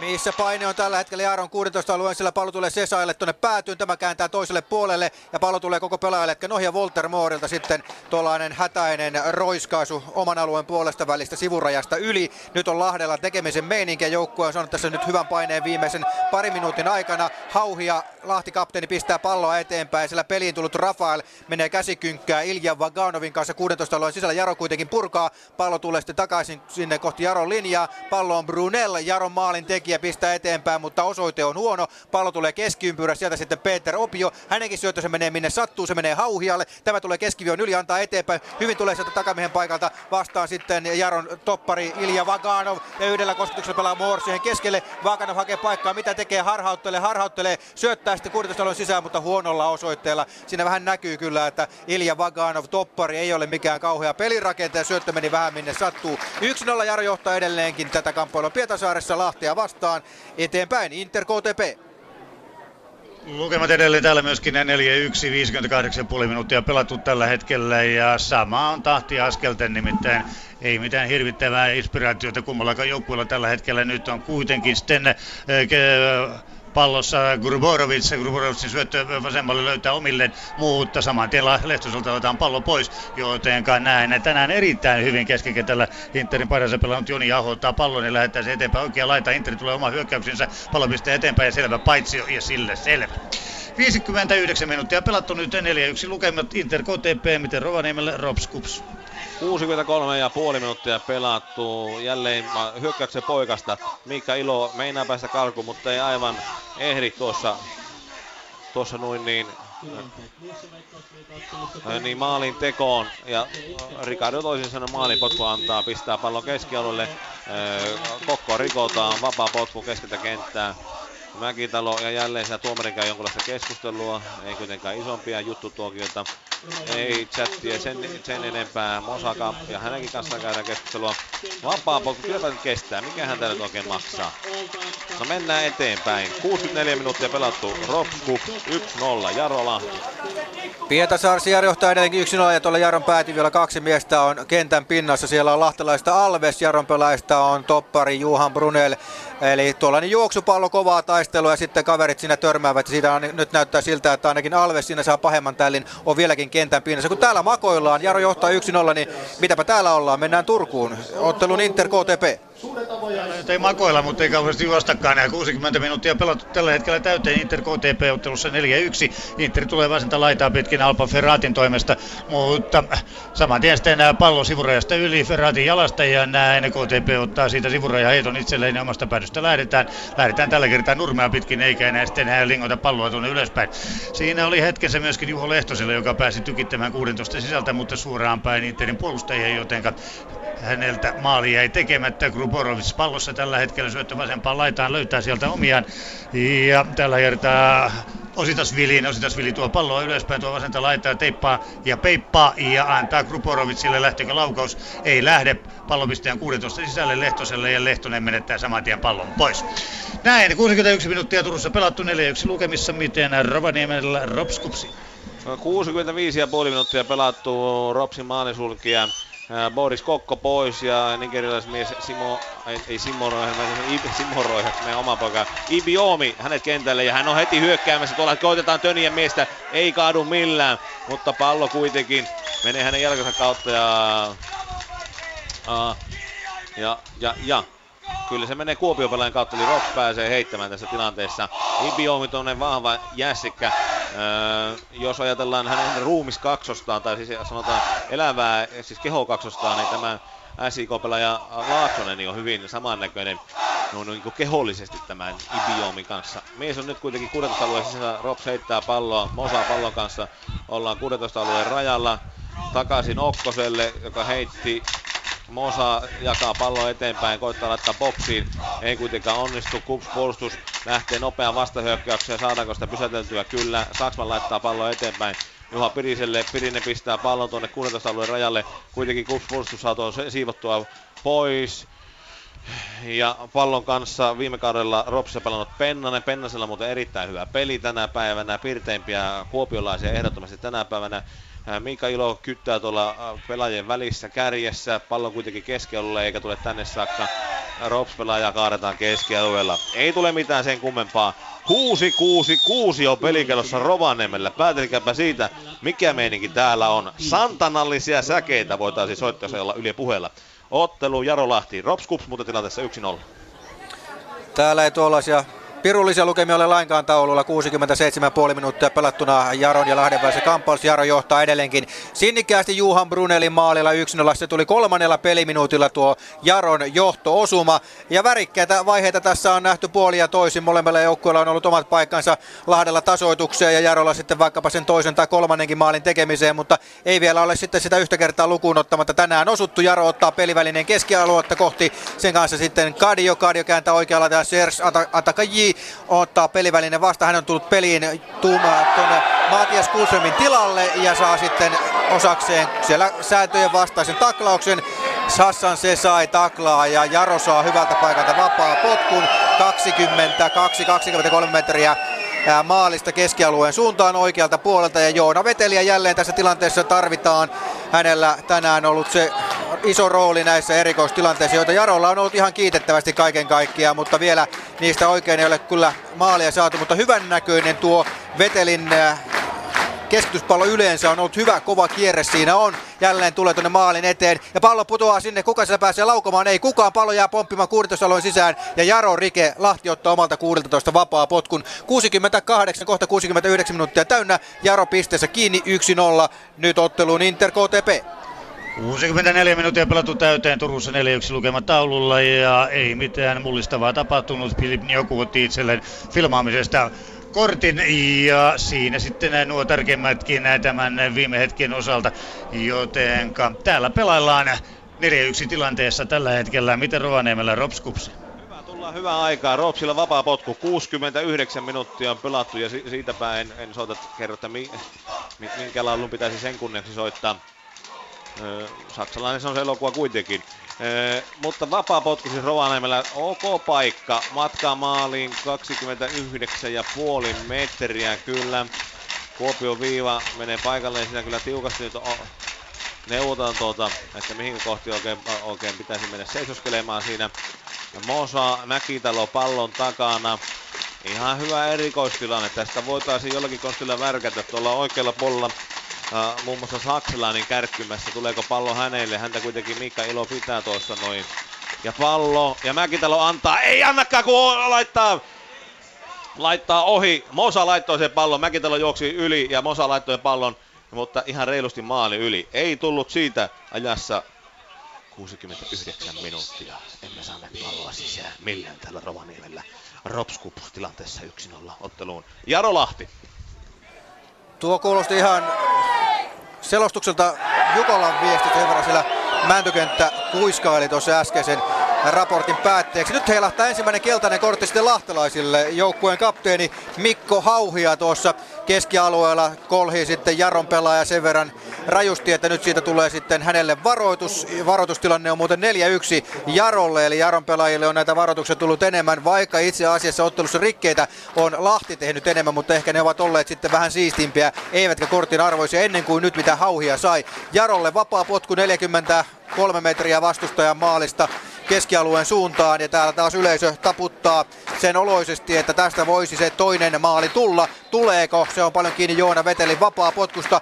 Veteli antaa tuonne kuusitoista alueen sisään. Pallo tulee. Maalin eteen peliväline tulee, mutta siellä pääsee sitten lahtelaisista väliin ää, Aleksi Ristola ja Jaro yrittää hakea uutta paikkaa. Edelleenkin kovaa taistelun laukaus lähtee. Ja nyt on paikka Kadjo laukoo, mutta vaikeasta asennosta sitten kuti menee reilusti oikealta ohi. Näin tilanne yksi nolla Jarolle edelleenkin. seitsemänkymmentätoinen peliminuutti täällä Pietarsaaressa käynnissä. Lahti on siis Jaron vastustaja tänään ja Turussa on Inter K T P. Kohta kuusikymmentäseitsemän minuuttia Turussa täynnä, lukemat neljä yksi tällä hetkellä ja pelailun makua hyvin pitkälle. Inter otti viimeisen vaihtonsa eli Kaari Nymanin kentälle Vincent Onovon tilalle ja nyt sitten puoli jos toisin palloa pidellään ja me tehdään syöttöharjoituksia vähän niin kuin alkuverryttelyssä. Nyt tulee hyvä syöttö Alban Ferratille, mutta tämä ajautuu paitsioon, joten tilanne tuossa tällä kertaa ohi. kuusikymmentäseitsemän minuuttia Turussa pelattu neljä yksi Inter K T P ottelussa. Rops KuPS, miten siellä? seitsemänkymmentäyksi pilkku viisi minuuttia pelattu ja keskikentällä hierotaan ja KuPS haluaa myöskin vaihtoa tuossa ja pelaaja pois ja toinen pelaaja tilalle. Chibuike tulee sinne ja pelaaja numero kaksikymmentäyksi lähtee pois. Kyllä, Patrik Poutiainen aivan oikein. Ei näy, ei näy. Chibuike tulee kentälle, mutta että katsotaan mitä tämä vaihto saa aikaan. Samaan aikaan kun Kuopio hyökkää, Rops puolustus, Saksman saa siivottua pallon pois. Pistää aina Mosalle saakka, Mosa saa hasuteltua pallon. Pistää, pitää, pitää palloa. Nyt jakaa Piriselle tuonne vasempaan laitaan. Mennään eteenpäin ja Piristä jälleen keskellä. Todella paljon näitä keskelujen rikkomisia. Peli on aina pysää, siis, siis olisiko tusinan verran plus, plus kolme päälle, niin näitä juuri tässä samassa alueessa kohdassa niin pysäytetään peli totaalisesti ja vapaapotkua sitä lähdetään hietomaan. Mosa laittaa vasempaan laitaan. Saksman, Mosa, Saksman.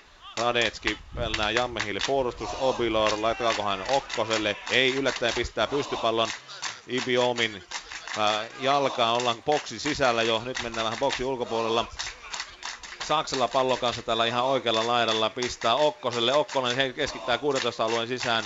Rops Kups puolustussoona saa pudottua pallon pois ja näin lähtee Kups vastahyökkäykseen. Miika Ilo pallon kanssa, katsotaan saako hän uudelleen hyökkäjän pelaajalle tuota palloa eteenpäin, eli Chipuikelle ei kuitenkaan. seitsemänkymmentäkolme minuuttia pelattu. Yritetään, yritetään, ei kuitenkaan tulosta. yksi nolla johtaa Rops Kupsia. Petri Kuikka, siirrän sinulle lajitoverisi lailla. Chiu chiu, chiu chiu, niin ne kuikat ääntävät. Chiu chiu.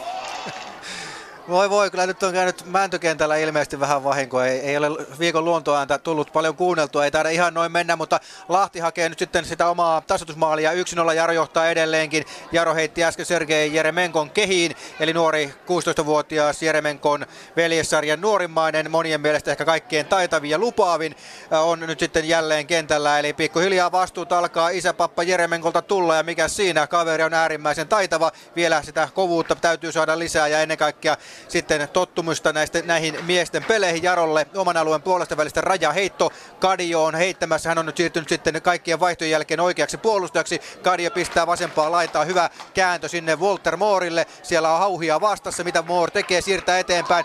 Muuta antaa vähän liian pitkän. Opio menee, kaatuu tilanteessa ja t- pallo tulee takaisin lahtelaisille ja sitten hauhian purku. Mutta Joona Veteli pääsee taas väliin. P- Veteli pystyy pitämään pallon itsellään. Antaa vasempaa laitaa Walter Moorille. Moore edelleenkin pysäyttää vauhdin, antaa takaisin Vetelille tuonne vasempaan laitaan. Sieltä sitten Jarolle kuitenkin syöttövirhe ja lahtelaiset pääsevät iskemään vastaan. Mutta Kadio katkoo sitten keskiviivalla. Rohkea nousu sitten laitapakilta, antaa oikeaan laitaan Atakajille. Atakaji on siellä pallon kanssa, harhauttelee siellä yhden miehen, tulee päätyyn, keskittää vai onko se vetoyritys? Menee kuitenkin maalista ohi. Lahdelle maalipotku. seitsemänkymmentäkuusi minuuttia täynnä. Jaro johtaa Lahtea vastaan yksi nolla. Inter K T P.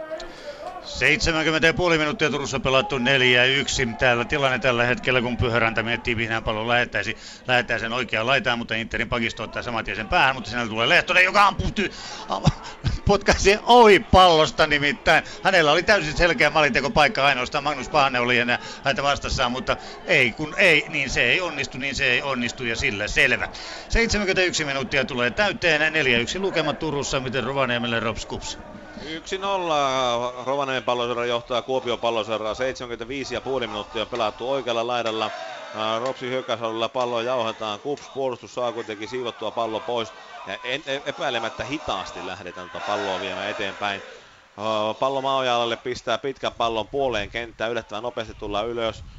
Juha Malinen tuolla Ropsin vaihtopenkillä huutaa ja saa pallonkin muuten nyt haltuun. Ei kuitenkaan syötä sitä, peli keskeytyy, Kups heittää. Ja nyt rapataan kyllä niin Kups-puolustaja jaloille. Ei kuitenkaan keltaista korttia tästä. seitsemänkymmentäkuusi minuuttia pelattu. Siirrän Petri sulle ihmisten lailla otteluun Jaro Lahti. Jaro hyökkää. Veteli pistää juoksupallon sinne Saralle. Tämä tuli kutsella sisään, kääntää keskelle, mutta kahden miehen väliin, Jaro pelaajan väliin se menee ja siinä keskellä sattuu olemaan sitten mustapaitainen Lahden pelaaja, joten siihen sitten tyrehtyy tuo Jaro hyvänäköinen hyökkäys. Jaro katkoo uudelleen, Atakka J pallon kanssa oikeassa laidassa ja menee siellä jälleen sitten kevyesti, kevyellä jalalla Hassan Sesain ohi. Joko heilahtaa Sesaille varoitus, keltainen kortti, nyt heilahtaa kyllä sen verran monta kertaa tässä viime minuutteinakin. Atakka J on häntä nöyryyttänyt tuolla oikealla laidalla, että on korkea aika sitten siitä varoitus sitten antaa Lahden numerolle kaksikymmentä Hassan Sesaille. Taitava, mutta kovin kevyt. Se on Serge Atakajin äh, tällainen, voisi sanoa, että kuvailma, että minkälainen kaveri on kyseessä. Ja kun vähän lihasta tulee rungon ympärille, niin taatusti jos Suomen kentillä jatkaa sitten tulevaisuudessa, niin paljon iloa. Hänestä tulee olemaan Jarolle hyvä vapaapotkupaikka. Tuollainen kaksikymmentäkahdeksan metriä keskialueen suuntaan. Joona Veteli on vaparia antamassa. Tuleeko Jarolle tästä toinen maali? Se selviää tuota pikaa muurille. Pannaan ensin oikea paikka. Sinne sitten nurmenpintaan vaadolla merkki. Siellä on sitten Atakka J. Jaron pelaajista myös muurissa. Vähän tekemässä näköjästä, että Henrik Moisanderille siellä Lahden maalilla. Joona Veteli sitten katselee jälleen, että milloin tulee lupa sitten vaparin antamiseen. Nyt lähtee Veteli vauhtiin. Sinne Kurtosalon sisäänpallo tulee, mutta se menee sitten sinne lahtelaispelaajan päähän. Ja tilanteessa Mika Ääritalo puskee pallon päädystä yli Jarolle ma- kulmapotku. seitsemänkymmentäkahdeksan minuuttia täynnä. Jaro johtaa Lahtea vastaan yksi nolla. Sitten Turkuun, siellä tänään pelinä Inter K T P. seitsemänkymmentäkolme minuuttia räpiä päällä tällä hetkellä pelattuna tätä ottelua. neljä yksi lukemissa ollaan. Ja jälleen Interi tekee paitsio, nimittäin erittäin ahnaasti Salomon Duoh tai Alman Ferrati ja samaten myöskin Demba Kamara. Nämä nuoret miehet pyrkivät tuonne palloon kiinni ja ennen kaikkea maalinälkä on hirvittävän näillä nuorilla miehillä. Muilla nyt ei sitten oikeastaan ole sitä, ei ainakaan näytä siltä. Joka tapauksessa nyt K T P lähtee omaan hyökkäyksensä, haetaan sitä enää oksasta oksana, ei palloon pääse ja näin ollen peliväline aina oikealle puolelle laitaan ja siellä ottaa sitten Juuso Hämäläinen pelivälineen itselleen. Näin, ja täältä Inter lähtee tekemään hyökkäystä, seitsemänkymmentäneljä minuuttia kohta täynnä, neljä yksi lukemissa, miten äh, Rops Kups? seitsemänkymmentäkahdeksan minuuttia, hyvä vastaantulo Ricardolla Ropsin brassimaalivahdilla, oli sellainen kunnon maalivahdin näköinen homma tuossa noin. Samaan aikaan Kups laittaa pitkää palloa, kokeillaan, jospa sitä kautta lähdettäisiin iloa tuomaan tässä hommassa eteenpäin, mutta ei kuitenkaan onnistuta. Pelaaja numero kolmekymmentä koittaa saada pallon haltuun, mutta Oswald ei kuitenkaan tuossa hommassa onnistu. Nyt ollaan keskellä, seisoskellaan siinä. Ropsin maalivahden nimihän on Ricardo Henrico Jesus Friedrich. Pitkä nimi, en yhtään ihmettele, että minkä takia näillä brassipelaajilla on yleensä jotakin lempinimeä, kun tuossahan menisi koko peli lausuessa noita, jos kaikilla Brasilian... Tosin Brasilian sukututkimuksesta minulla on vain lyhyt approbaattorina, niin en tiedä, onko kaikilla brasseilla noin pitkiä oikeita nimiä, mutta ymmärrän sen, minkä takia heillä on taiteilijan nimeä. Ricardo Friedrich. Tässähän kerkee tulla neljä maaliakin sillä aikaa, kun koittaa lausua näitä nimiä. Mennään Me... sinne, missä ei lausuta nimiä, vaan tehdään tulosta. Mennään Pietarsaareen. Jaro Lahti. Missä kotiyleisö joutuu pettymään ja vaatimaan ehdottomasti tästä tilanteesta tuollaista paitsio-vihelystä, paitsio-liputusta, mutta sellaista ei tule. Tuollainen pitkä pallo tulee yllättäen tuonne takatolpalle oikealle. Siellä on oikeassa paikassa oikeaan aikaan Aleksi Ristola, mies, joka upotti S J K:n edellisellä kierroksella. Nyt tasoittaa Pietarsaaressa numerot yhteen. Yhteen vähän yllättävä tilanne keskialueella. Pieni kohtaaminen, kontakti, missä kotiyleisö vaatii ensin vapaapotkua Jarolle. Sitä ei tullut, pitkä roiskaisu tuonne linjan taakse takatolpalle. Ja siellä on Ristola oikeassa aikassa, paikassa oikeaan aikaan ja tasoittaa numerot yhteen yhteen, kun kahdeksankymmentä minuuttia otteluaikaa on käytetty. Eli Pietarsaaressa nyt ollaan tasalukemissa yksi yksi Jaron ja Lahden välillä. Eteenpäin Inter K T P. Kohta seitsemänkymmentäkuusi minuuttia Turussa pelattu, neljä yksi lukemissa. Edelleen tällä hetkellä Demba Kamara pääsi ampumaan sielunsa kyllyydestä parikymmentä metristä tuosta hetki sitten ja vain vaivoin yli maalin, jotenka siinä vallan mukava maalintekotilanne nuorelle miehelle. Mutta luku, lu, lukemat edelleen siis neljä yksi, seitsemänkymmentäkuusi minuuttia pelattu, entäs Rovaniemellä Rops Kups? kahdeksankymmentä pilkku viisi minuuttia pelattu ja sanotaanko, että semmoinen pieni alavire, vaikka Kups onkin ollut selkeästi vastauttaja tässä näin, niin muutamia semmoisia suht vaarallisia tilanteita on joukkue luonut tähän mennessä. Nyt tässä niin kuin siis viime hetkellä, joten voisi sanotaan, että ei ihan tuo tasoitusmaali ei roiku ilmassa, mutta siitä kuitenkin semmoinen pieni hiilehaju on tällä hetkellä olemassa. Ja nyt lähtee jälleen KuPS hyökkäykseen. Tuleeko tästä voimakkaampaa savua? Mäkitalo, ää, anteeksi Pennanen ää, pallon kanssa. Pistää toukauksen! Menee ohi maalin, mutta kyllä täällä savunhaju nenään nousee entistä voimakkaampana. Rops KuPS on, o, on jälleen elossa tässä ottelussa. Voi tapahtua vielä vaikka mitään. Mennään yksi nolla tilanteesta ottelu Jaro Lahti. Missä tiukkaa taistelua tuolla Jaron päätyvien tuntumassa Hauhian ja Jari Saran välillä ja siitä tulee sitten Jarolle maalipotku ja tuossa ennen kuin tuo Lahden maali, tasoitusmaali yhteen yhteen tuli, ää, niin siinä kävi mielessä, että nämä ovat niitä minuutteja, missä Jaro viime aikoina on vähän pisteitä pudotellut, eli kun alkaa lähestyä se viimeinen kymppi, ollaan viimeisellä vartilla, niin silloin tulee joku sellainen, en tiedä, voittamisen pelko tai jokin muu vastaava, ja nyt vähän kävi sillä tavalla, että tuolla on aika, äh, sanottaisinko, puolivaaraton tilanne, ja yhtäkkiä kaveri on takatolpalla maalilla, maalilla vapaana, ja kyllä pisti kylmän viileästi Aleksi Ristola siitä läheltä pallon sinne maalin yläpesään, ja tällä maalilla nyt sitten Lahti on pisteessä kiinni, ja Lahti tulee terävästi uudelleen, pallon kanssa on siellä sitten Paananen, pelaa vasempaan laitaan, ja pallo tulee siellä sitten Ääritalolle, Ääritalo harhauttelee, tulee, tulee, kuudentoista-alueen kulmaa kohti, kääntää pallon sinne, kuudentoista-alueen paikka, ja jälleen siellä on sitten paikka, ja yrittämässä oli uudelleen Aleksi Ristola, mutta tällä kertaa sitten ei sentään häkki kolahda, yksi yksi numerot säilyvät taululla Jaron ja Lahden välillä, eteenpäin otteluna, otteluun Inter K T P. seitsemänkymmentäkahdeksan minuuttia pelattu täällä ja neljä yksi lukemissa ollaan. Se on mielenkiintoista katsoa tätä peliä tällä hetkellä, nimittäin näyttää välillä siltä, että Interillä on kolme, jopa neljä ylösnousevaa kärkeä, jotka vain ja ainoastaan odottavat noita keskialueen yli topparilta lähteviä keskityksiä ja keskialue unohdetaan totaalisesti, paitsi tietysti Oja, joka, Aho, joka sitten, sillä on pelannut vallan mainiosti ja hyvin, mutta niin on ahneita nuoret miehet, jotka ovat tuolla hyökkäyspäässä, että ei millään muulla ole väliä kuin se, että nyt pitää saada itse onnistumisia ja haetaan, haetaan, haetaan paikkoja, vaan ei olla vielä päämäärään päästy. seitsemänkymmentäyhdeksän minuuttia kohta täynnä, Inter K T P neljä yksi. Miten Rovaniemellä Rops KuPS? Kyllä täällä kovasti niin laukoo, niin Kuopion palloseura. Haluatko he kokeilla Ricardoa? Tuossa Pennanen on parikin kertaa niin pistänyt tiukan laukauksen sisään. Samaan aikaan Ropsi vaihtaa, joo, Mäkitalo pois numero seitsemän ja Olli Pöyliö seitsemäntoista tilalle siinä. Tuossa Opilori muuten purki pallon suoraan tätä selosmakoppia päin ja tämä on tämmöiselle pitkälle kadulle, joka menee oikeastaan suoraan Kemijokeen. Kemijokeen matkaa puoli kilometriä, niin pallo vieri lähestulkoon Tulvajokeen saakka. Saa nähdä, löytyykö pallo Kemistä, niin sitten en, ensi keväänä sitten seuraavien tulvien aikaan. Niin kova laukaus oli miehellä. Keskellä pelataan tällä hetkellä kahdeksankymmentäneljä minuuttia mittarissa. yksi nolla johtaa Rops Kuopion palloseuraa ottelun Jaro Lahti. Ja täällä Lahti tulee vasempaa laitaa pitkin pallon kanssa, eli siellä nyt sitten yrittää peliä rakentaa ää, Alves, mutta pystyy pelaamaan vain ja ainoastaan sivurajan heitos sitä lahtelaiselle, mutta kyllä tuon Lahden yksi yksi tasoituksen jälkeen niin mustapaitainen joukko on ollut se, joka on tässä kyllä jonkinlaista hallintaa itsellään pitänyt ja kertooko tämä juuri siitä, että kun Jaro ei tällä alkukaudella ole pystynyt oikein pelejä kauheasti voittamaan, niin nyt kun tuli se takaisku sinällään ihan hyvän pelin jälkeen, niin nyt vähän mieli on maassa. Nyt pitäisi kotijoukkue herätä Emil Öberg nyrkkeelle kuudentoista alueen viivaan. Sieltä sitten tulee pusku, mutta Jaro selvittää vähän kauemmaksi Ilja Vaganov. Sitten kääntää se sai pallon oikeaan laitaan maalintekijä Ristolalle. Aleksi Ristola taistelee siellä sitten Jari Saran kanssa. Tilanteeseen tulee myös sitten Walter Moore. Ja nyt tullaan aika rajusti päin Walter Moore ja sitä heilahtaa kyllä keltainen kortti, sen saa Xevdet Giela tuossa tilanteessa ja kyllä tuli rajun näköisesti ja tässä pelissä tämmöisiä kovia taklauksia on tullut muutenkin. En tiedä miten paljon sitten tuo kentän pinta liukkaus vaikuttaa sieltä. Mennään tilanteeseen kovaa ja sitten kun vähänkään jalka pettää alta, niin sitten me ollaankin jo jalkapohjat edellä kaverin sääressä. Onneksi sen kummempaa siitä ei tule. Näyttää siltä, että kyllä se Walter Moore pystyy peliä jatkamaan, mutta korttihan sitä täytyy tulla ja tuleekin vierasjoukkueen numero neljä Xevdet Giela.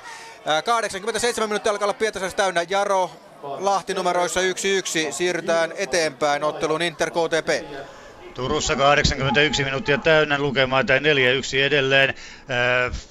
K T P otti vaihdon, eli Juha, Juho Lehtonen enää pois ja Niko Ikävalko hänen tilalleen. Vastaavasti taas Juuso Hämäläinen otti kampituksesta itselleen kortin, jotenka siinä nuo tapahtumat, jotka täällä tänään olleet. Täällä ei ole voittajasta kun epäilystä, näin uskalla väittää. neljä yksi Inter johtaa K T P:tä vastaan, mutta Rovaniemellä on vielä epäilyksiä vai mitä? Rops KuPS ottelussa.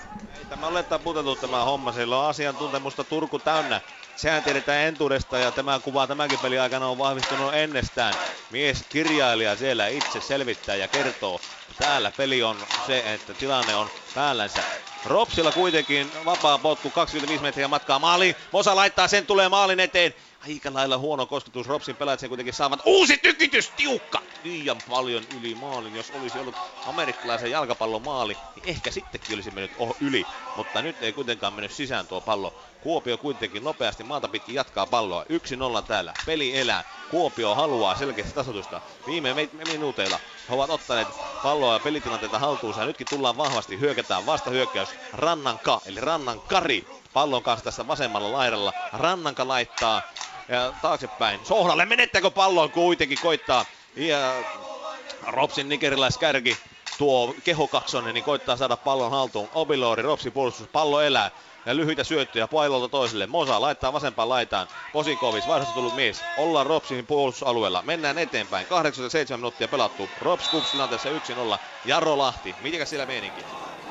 Täällä on sellainen odottava meininki, Jaro paistaisi vähän peliin mukaan. Sers Atakji jälleen hienosti oikealta laitapisteellä kaveria kahville mutta, ja pääsi hyvään syöttöpaikkaan, mutta se viimeinen syöttö on vähän tässä sitten ollut Jakilleen kantapää näistä hyvistä paikoista. Sitten ei ole kuitenkaan riittävää laatua ihan niihin viimeisiin ratkaisuihin tullut ja sen johdosta sitä Jarolle maalipaikkaa ei tule. Pallon kanssa Pensil antaa sitten alaspäin, Jaro tulee vasempaa laitaa pitkin Walter Moore, keskittää kuusitoista alueen sisään, nyt siellä on puskupaikka, pusku tulee, mutta tuo yritys menee sitten Pensililtä reilusti maalista yli. Siinä ehkä olisi Pensilillä ollut aikaa ottaa pallo rinnallaan alas ja jopa haltuun ja yrittää paremmalla onnella sitten jalalla palloa häkkiin. Sen verran heppoinen tuo puskuyritys oli. Reilu kahdeksankymmentäkahdeksan minuuttia Pietarsaaressa täynnä, edelleenkin Jaro Lahti numeroissa yksi yksi. Eteenpäin, eteenpäin, Inter K T P.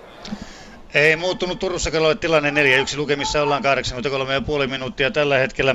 Sami Ristilä huutaa tuossa alhaalla omilleen kuin Jalo Peura ja viittoilee mihin pitäisi mennä.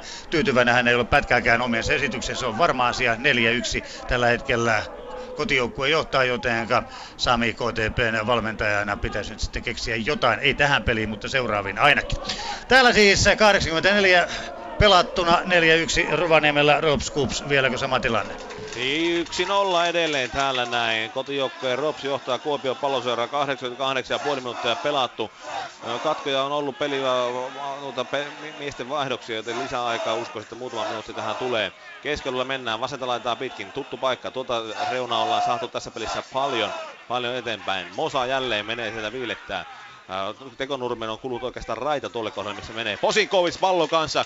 Miehet viittoilevat, oliko paitsio? Ei rike, ollaan kulmalivun kohdalla. Posinkovic huivipäässä tulee, koittaa hassutella KuPS puolustusta, laittaa boksi sisään. Ei uitenkaan saa haltuun Rops pelaajat, ei KuPS pelaajat, eikä kukaan tuota palloa. Ja jälleen nopeaan vastahyökkäykseen. Tuleeko tästä tasoitus, mikä on pikkusen haissut jo ilmassa? Rops keskeyttää hyökkäyksen puolessa, puolessa välissä kenttää. Ja Posinkovic jälleen pallon kanssa. Hänet kaadetaan. Kuitenkin pallo pysyy Ropsilla, joten ei siitä vapaapotkua. Tullaan vasenta laitaa pitkin. Ollaan jo tuolla boksilla, boksin sisässä. Saksella pallon kanssa. Hän kuitenkin kaatuu. Tuleeko siitä vapaapotku? Jäädään miettimään sitä. kahdeksankymmentäyhdeksän pilkku viisi minuuttia pelattu. yksi nolla johtaa Rops KuPSia vastaan. Jaro Lahti. Missä Henrik Moisander, Lahden maalivahti, on kentän pinnassa, saa pienen täälin tuossa pääpelitaistelutilanteessa. Juhan Brunel oli tuossa tilanteessa hänellä taistelukaverina. Moisander on edelleenkin nurmen pinnassa vatsallaan. Lisäaika lähtee liikkeelle, kolme minuuttia Pietarsaaressa tulee, ja kun täällä peli etenee edelleenkin numerot yksi yksi Jaron ja Lahden välillä, niin mennään kierrosta eteenpäin. Inter K T P.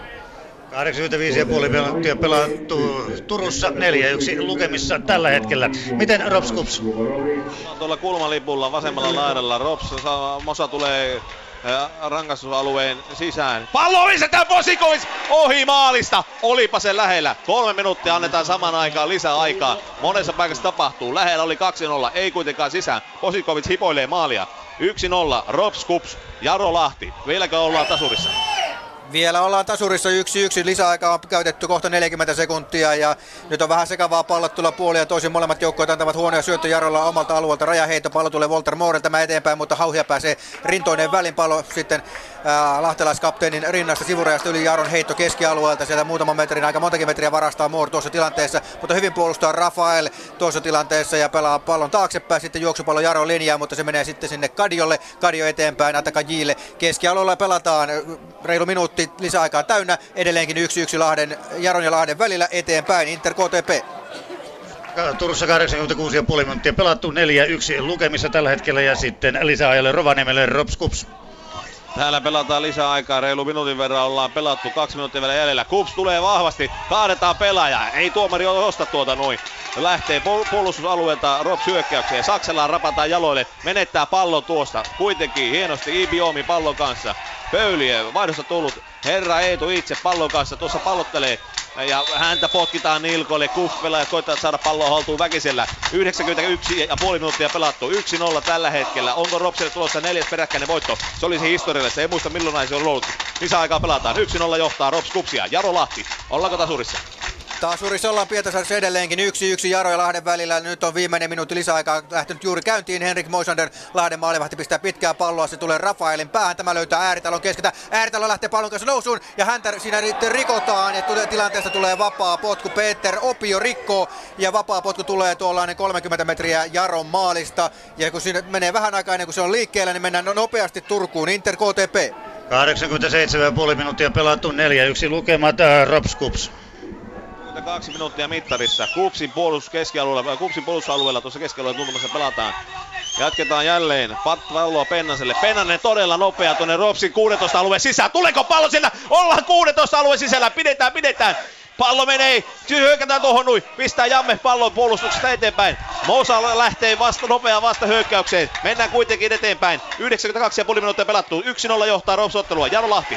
kymmenen sekuntia jäljellä, yksi yksi numerossa ollaan. Nyt on Lahdella paikka tehdä voittomaali tässä aivan lisäajan viimeisellä sekunneilla. Tosiaan tuollainen ehkä kaksikymmentäseitsemän metriä on vastustajan maali ja sitten lähtee Rafael vauhtiin. Joenmäki vetää, mutta vetää muuriin. Pallo tulee Jaron pelaajiin ja saman tien sitten vihelletään ottelu päättyneeksi. Jarolle pettymys ehkä tapahtumiin nähden. yksi yksi tasatulos Jaron ja Lahden välillä. Eteenpäin Inter K T P. Täällä kahdeksankymmentäkahdeksan pilkku viisi minuuttia pelattu, neljä yksi lukemissa Rovaniemellä Rops KuPS.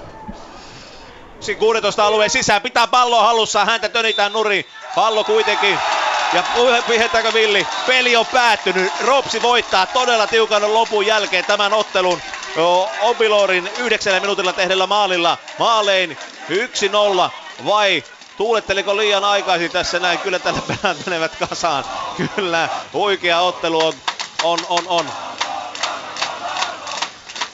On takanapäin ja täällä taputellaan. Homma selvä. Eli mennään sinne, missä pelataan. Inter K T P. Olipahan lopetus tälle ottelulle. neljä yksi tilanne täällä. kahdeksankymmentäyhdeksän minuuttia. Mutta joku Jaro-peli on, Jaro-Lahtipeli on pelattu. Jollei, niin sitten Pietarsaareen. Aa, pidetään täällä. Se on ohi. Eli se meni meikäläiseltä sivutte suun. Täällä Interi tulee ottamaan pinnat tänään. Kolme pinnaa, neljä yksi. Puoli minuuttia varsinaista peliaikaa jäljellä ja varmasti tulee myöskin lisäaikaa. Miten paljon se on sitten toinen juttu. Tuossa hetki sitten oli sitten elämänsä paikassa joku, joka pääsi jo harhauttamaan maalivahdinkin. Eli Jere Pyörännän ja sen jälkeen oli tyhjää verkkoa edessä. Mies ei sitä valinnut, vaan pisti tolpan oikealta puolelta ohi, jotenka näin maali jäi syntymättä. Interin kolmas kulmaputku tällä hetkellä. Se annetaan hyökkäyssuunta oikealta puolelta. Paha kierteinen tulee. Sen kuitenkin ne puskee keltapaidat saman tien pois. Ää, nimittäin K T P pelaa tänään täällä vihreissä housuissa, keltaisissa sukissa ja keltaisessa paidassa. Eli tuossa vieraspeli peli asussaan. yhdeksänkymmentä minuuttia on kellossa tällä hetkellä ja avustava ei näytä tuolta lisäaikaa. Tuleeko sitä sitten, no se nähdään ihan kohta puoliin, jos tulee, ei paljon tule, mutta joka tapauksessa tähän K T P lähtee hakemaan vielä kavennusta. I, kavennusta itselleen ei onnistu siinä, mitä tapahtuu nyt. Magnus Paane tulee vastaan, mutta ei ota palloa itselleen, sen jälkeen pelataan uudestaan. Nyt on pistettävä sisälle, ei millään! Miksei K T P tee tuostakaan? Magnus Paane torjuu aivan uskomattomasti, kun päästään täysin vapaasti yrittämään palloa sisään. Ja näin ollen tuokin tilanne sitten jälleen kerran valui K T P:ltä hukkaan. Eipä silti ei K T P:llä kovin paljon noita tilanteita tässä ottelussa ole ollut, mutta onpahan sen verran, että enemmän kuin yksi maali olisi hyvin pystynyt, pystytty tekemään, mutta näin kun ei ole, niin ei ole. Interi lähtee jälleen sitten hyökkäyksen rauhassa. Tullaan Hämäläinen, nyt annetaan nuorille miehille, jotka ovat päässeet peliaikaan nauttimaan sitten tänään tässä ottelussa. Joku ottaa pallon, pistää saman tien sitten Nymanille. Nymani oikeaan laitaan, hakee sieltä sitten omiaan löytääkin ja sen jälkeen tullaan kuusitoista sisälle, lähteekö laukaus, ei koskaan, ei missään vaiheessa, nyt nostetaan sitten putoavaa lehteä sinne päätyä kohden ja päädystä yli ja samatin viedään sitten palloa jo vitosen viivalle, eli siitä tulee K T P:n maalipotku. Edelleen peli saa jatkoa, selvä peli, tämä on neljä yksi Interille kolmas, kolme pistettä tänään täältä ja ainakin yhdestä asiasta tämä Interin osalta kertoo tämä peli. Nimittäin sillä on huomattavasti vahvempi penkki kuin mitä sillä oli viime kaudella. Kun katsoi tuota pelaajien määrää, joka oli avauksesta pois, niin hieman tuli jo mieleen, että mitenköhän nuo asiat paikataan, mutta ei hätäpäivää ole Interillä ollut tässä ottelussa noiden loukkaantumisten korvaamiseksi, joten kaikki on mennyt erittäin hyvin siltä osin. Ja näin meni erittäin hyvin myöskin Taru Niemiseltä, nimittäin hänen viheltään pelin päättyneeksi, eli lisäaikaa on myöskin käytetty. neljä yksi Interi voittaa tänään K T P:n, joten nämä ovat lukemat sitten täältä Turusta. Ja nyt sitten sinne Pasilaan studioon. Yle Puheen urheiluilta. Jalkapallokierros. Kiitokset Turkka. Näin on saatu tämä Veikkausliiga-kierros pelattua. Kuusi ottelua kaikkiaan tänään nähtiin. Nämä viimeisimmät kolme ottelua alkoivat siis tässä kahdeksantoista kolmekymmentä. Jaro Lahti, se päättyi tasatulokseen yksi yksi. Siellä Johan Brunel vei Jaro johtoon jo neljännellä peliminuutilla ja sitten kymmenen minuuttia ennen loppua Aleksi Ristola Rafaelin hienosta keskityksestä pääsi vetämään tuon yksi yksi tasoituksen ja se tarkoittaa sitä, että Lahti nousee tuon vierastasurin ansiosta seitsemään pisteeseen ja Jaro puolestaan saa kartutettua tuota pistetiliään yhdellä. Se on viidessä pisteessä nyt ja se on samoissa pisteissä yhdessä Ilveksen kanssa, joka kymmenentenä tällä hetkellä on. Lahti puolestaan edelleen sarja seiskana tuosta tasurista huolimatta. Hyvä vierastasuri kuitenkin Lahdelle pelitapahtumiin nähden. Toinen ottelu Inter K T P, siellä varsinaiset maalijuhlat nähtiin ensimmäisellä puoliajalla. Ottelun kaikki viisi osumaa nähtiin ensimmäisen neljävitosen aikana ja ensimmäiseen kaksikymmentäyksi minuuttiin Inter takoi kolme osumaa. Gnabuju yhteen nollaan, Joku kahteen nollaan, Dua kolmeen nollaan. Sen jälkeen K T P sai kolme yksi kavennuksen vaparista ja siitä jatkotilanteesta pääsi puskemaan Juuso Salonen pallon verkkoon, mutta sitten Salosen ilta loppui lyhyen, kun kolmekymmentäseitsemän minuuttia oli pelattu. Salonen sai ulosajon, kaatoi Duahin rangaistusalueen sisällä, siitä Interille rangaistuspotku ja loppuluvut neljään yhteen laukoi rangaistuspilkulta Joni Aho. Ja muistetaan vielä, että tosiaan tuosta avauspuolikkaan lopusta asti K T P siis yhden miehen vajaalla pelasi. Interille kuitenkin neljä yksi voitto. Se nousi tuona voittonsa ansiosta neljätoista pisteeseen ohi I F K Mariehamnin ja otti sarjassa nyt kolmannen sijan. Kova suoritus, kun ottaa huomioon nuo lukuisat loukkaantumiset, kuten tuossa äsken kuultiin. K T P edelleen viidessä pisteessä. Ja Rovaniemellä Rops kaatoi KuPSin yksi nolla, se otti neljännen perättäisen voittonsa. Alkukauden ongelmat näyttäisi olevan selätetty Rovaniemen palloseuran riveissä ja Rops voitollaan nousi kahteentoista pisteeseen ohi KuPSin ja se näyttäisi olevan tällä hetkellä sitten sarjassa viidentenä ja KuPS jää tuohon kymmeneen pisteeseen. KuPS, joka koki tuon selkäsaunan S J K-vieraana edellisellä kierroksella. Joten kertauksen vuoksi Jaro Lahti yksi yksi, Inter K T P neljä yksi, Rops KuPS yksi nolla. Yle Puheen urheiluilta. Jalkapallokierros. Ja aikaisemmin päivällähän pelattiin nuo kolme ottelua. H J K kaatoi I F K Mariehamnin yksi nolla Formos Mendin osumalla ja S J K kaatoi V P S:n Hetemain ja Wayne Brownin rangaistuspotku osumalla kaksi nolla ja sitten tuo kolmas ottelu, sehän oli, katsotaan nyt vielä mikä se kolmas peli oli, kun saadaan tästä nämä tilastot vielä sopivasti tähän käsiin hetken kuluttua. H J K voitti I F K Mariehamnin siis yksi nolla. Se oli tietysti tämä sarjanousijoiden kohtaaminen Ilves Helsingin I F K, se päättyi tasatulokseen yksi yksi. Sammu Nieminen teki tuon Ilveksen johto-osuman yhteen nollaan ja sitten I F K:n Jukka Halme pääsi vetämään lähietäisyydeltä tuon yksi yksi tasoituksen. Sarjataulukon kannalta tämä hellatorstain kierros tarkoittaa sitä, että H J K ja S J K jatkavat sarjan kärjessä. H J K:lla seitsemäntoista pistettä kasassa kahdeksasta pelistä, S J K puolestaan kakkosena. Heillä kuusitoista pistettä. He ovat pelanneet yhden ottelun vähemmän kuin sarjakärki H J K ja Inter tosiaan tuon voittonsa ansiosta nousi neljätoista pisteeseen, joten H J K, S J K, F C Inter, I F K Mariehamn siinä neljän kärki Veikkausliigassa tällä hetkellä. Yle Puheen urheiluilta. Jalkapallokierros. Ja kerrotaan myös se, että tänään myös H J K varmisti sen, että Robin Luud siirtyy kreikkalaisseura Panathinaikosiin. Hän oli eilen siellä lääkärin tarkastuksessa, eikä sitten tänään H J K:n kokoonpanossa ollenkaan. Ja Robin Luud pelaa vielä kolme ottelua Veikkausliigassa. Hänen jäähyväisottelunsa täällä kotimaassa on kahdeskymmenesneljäs päivä tätä kuuta, eli kymmenen päivän päästä, kun H J K kohtaa S J K:n. Silloin siis viimeinen peli hänelle. Tässä kun odotellaan haastatteluja, niin käydään tutustumassa faneihin. Meillä on fanisarja, joka lähtee liikkeelle siitä F C Lahden faneista. F C Lahden kannattajat herättävät huomiota aina, kun ovat liikkeellä niin koti- kuin vierasotteluissakin. Lempinimellä Vamulit ja Apinat tunnettu F C Lahden faniporukka on vahvasti joukkueensa takana ja laittaa itseään peliin seuran eteen muulloinkin kuin vain otteluissa.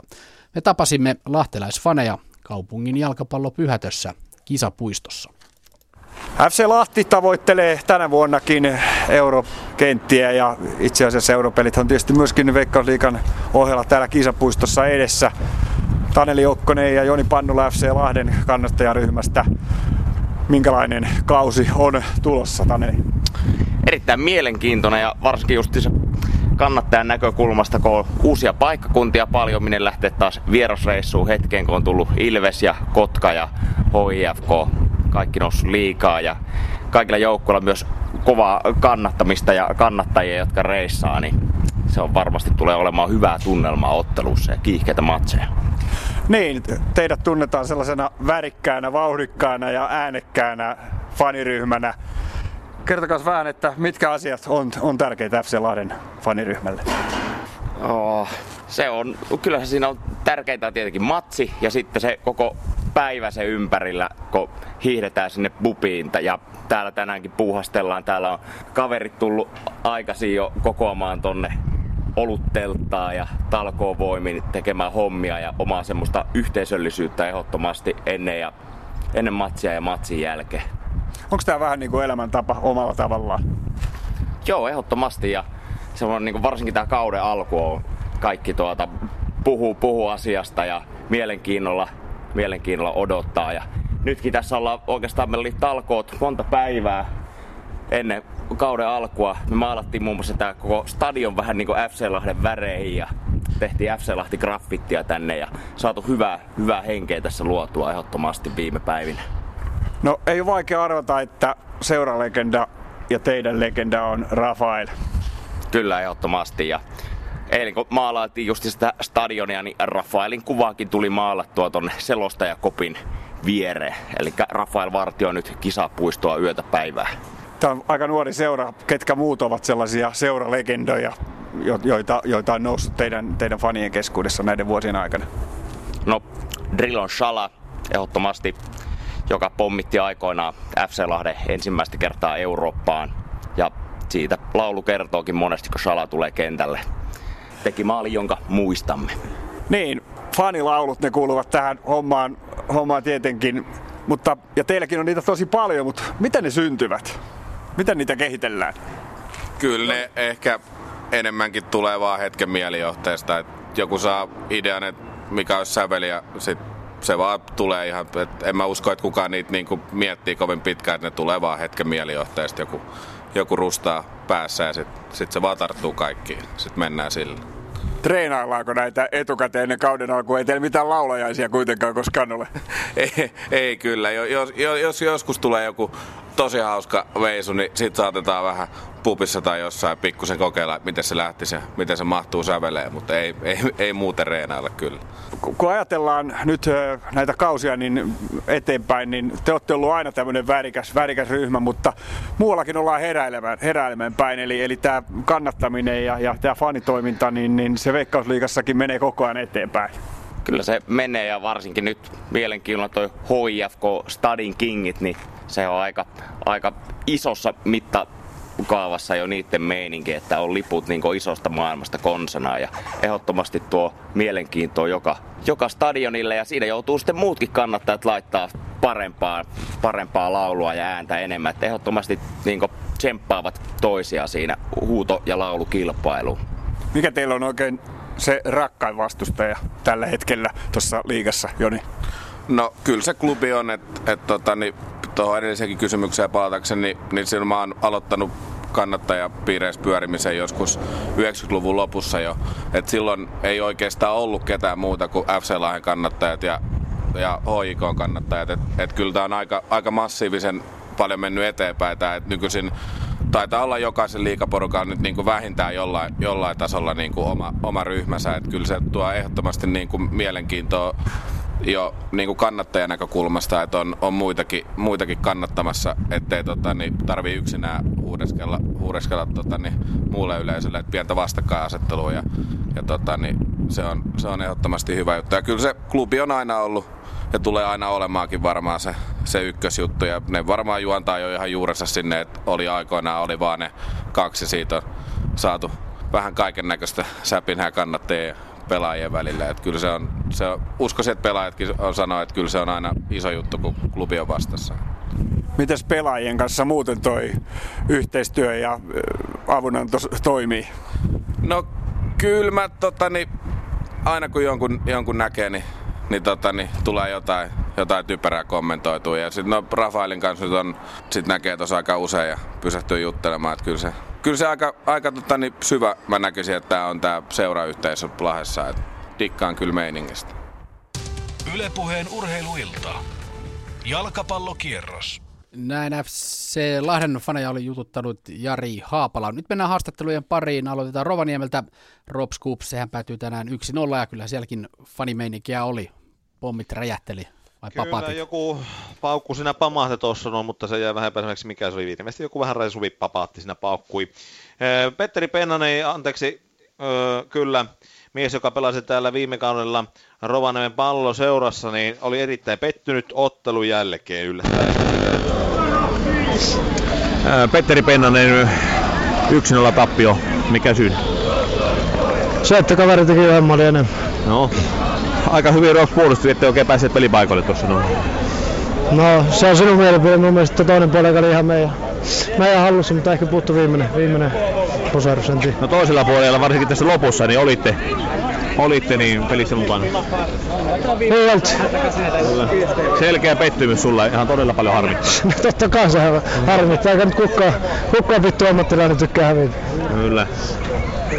Miten tästä eteenpäin seuraava peli teillä Interia vastaan?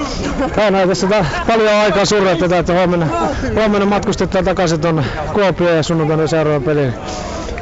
Mitä tykkäät pelitahdista? Kahdeksan peliä? Niin... Ei, ei mitään järkeä. Ei, ei, ei mitään järkeä. Kyllä. Miltä se tuntui vuoden tauon jälkeen palata tänne Rovaniemelle viime kaudella päästä Ropsiin? Ihan, ihan kiva, että...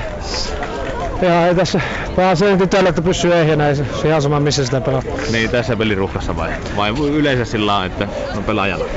No siis tässä ruuhkassa niin ei tässä kerkeä ajatella, että missä sitä pelaa, kun pelejä tulee niin paljon.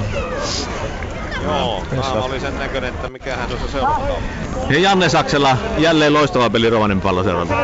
Joo, ehdottomasti hyvä fiilis, neljäs voitto putkea ja varsinkin ensimmäinen puoliaika niin pelattiin todella hyvin. Kyllä.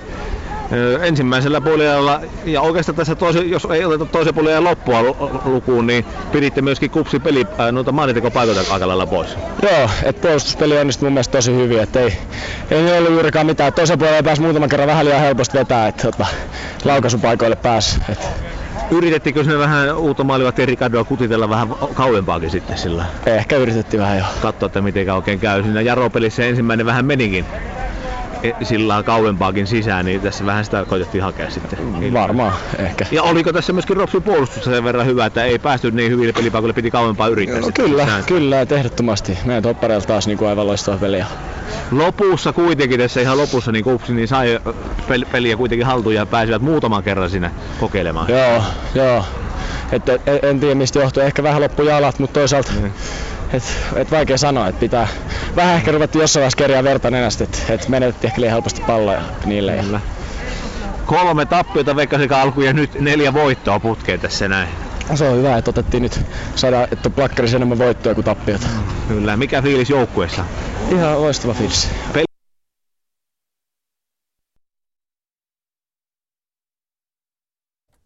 Jaha, sieltä katkesi yhteys tuonne Rovaniemelle.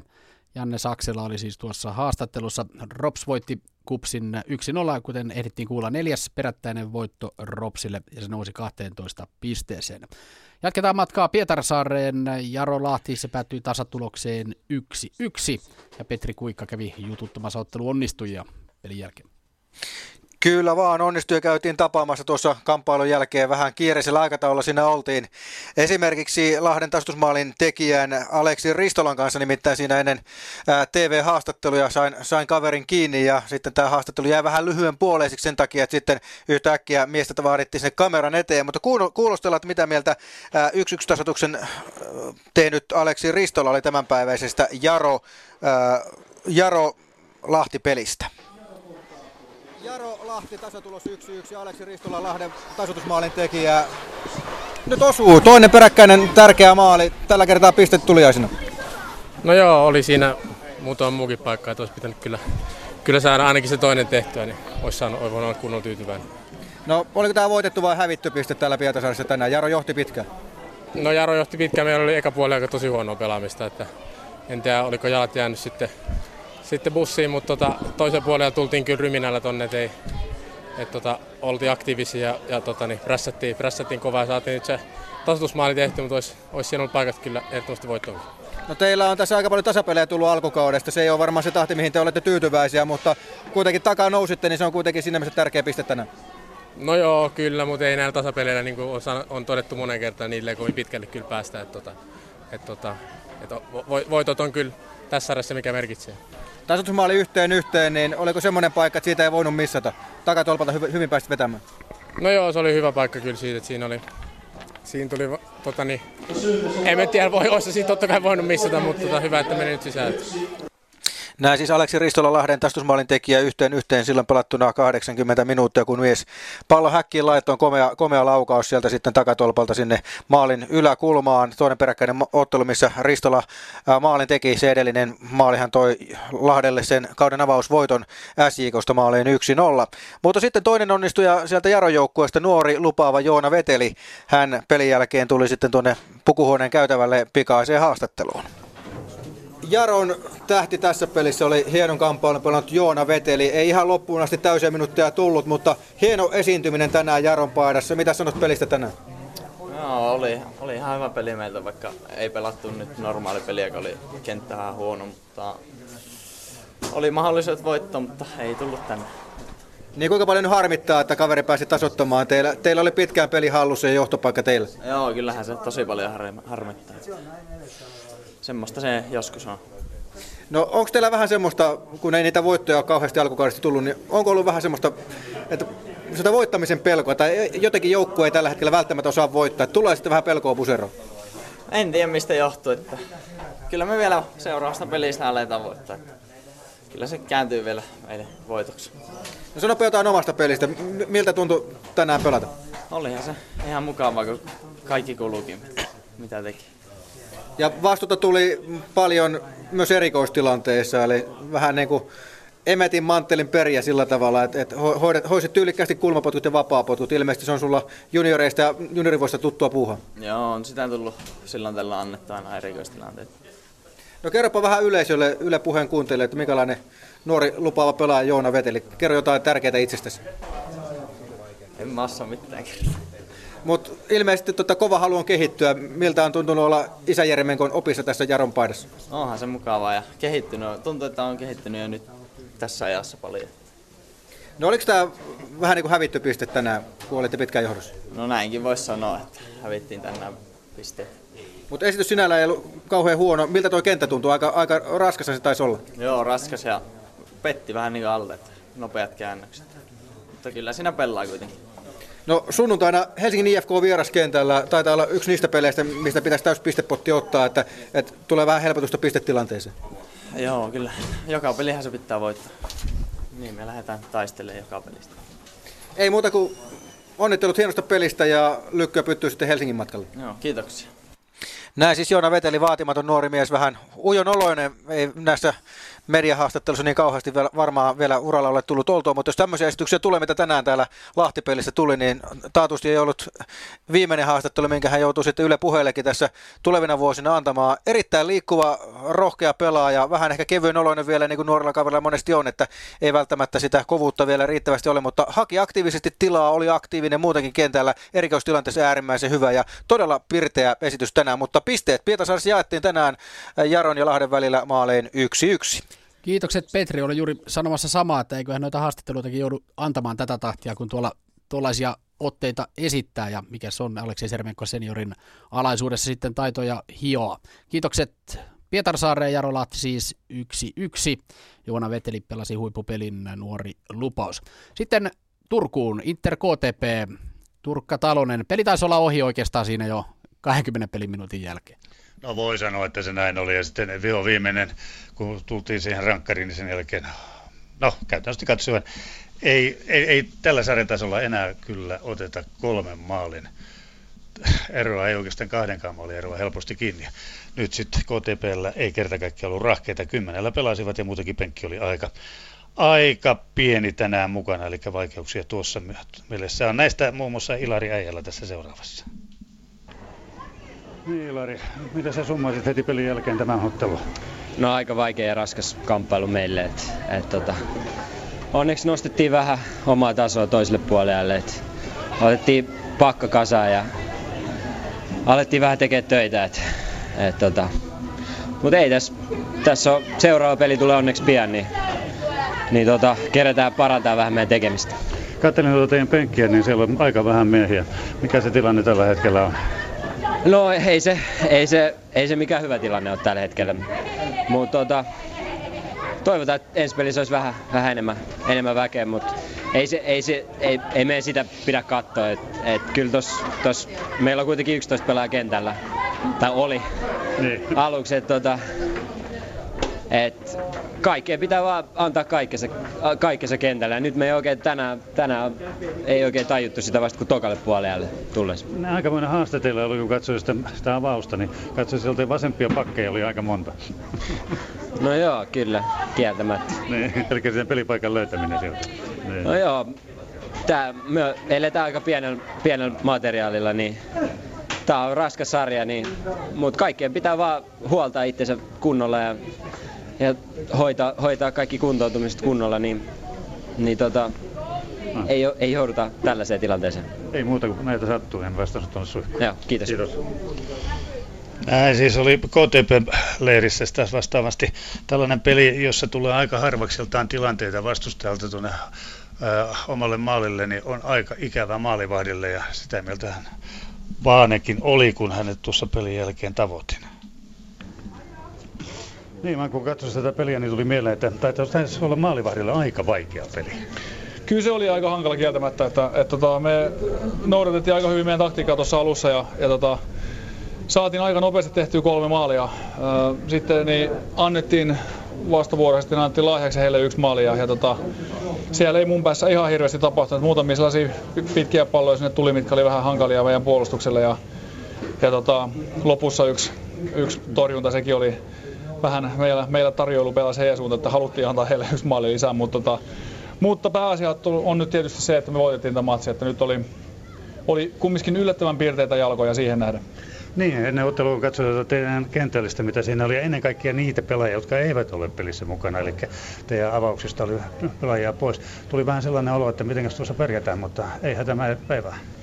No ei me mitään hätää ollut. Että, että kyllä tässä niin näkee myös sen, että meillä on, on oikeasti laajempi rinki, mitä, mitä, mitä vuosi on ollut. Että, että ei, ei se niin mikään muu auto kuin mennä niillä, mitä on, mutta meillä on, meillä on leveyttä ja meillä on laatua tällä hetkellä, mutta kyllä me tässä pitkässä juoksussa niin tarvitaan sieltä harrastuvaltakin jätkiä taas takaisin, se on ihan selvä asia. Eli lyhyesti sanottuna se kertoo myös siitä, näin lyhyesti sanottuna se, että teillä on erittäin hyvä penkki.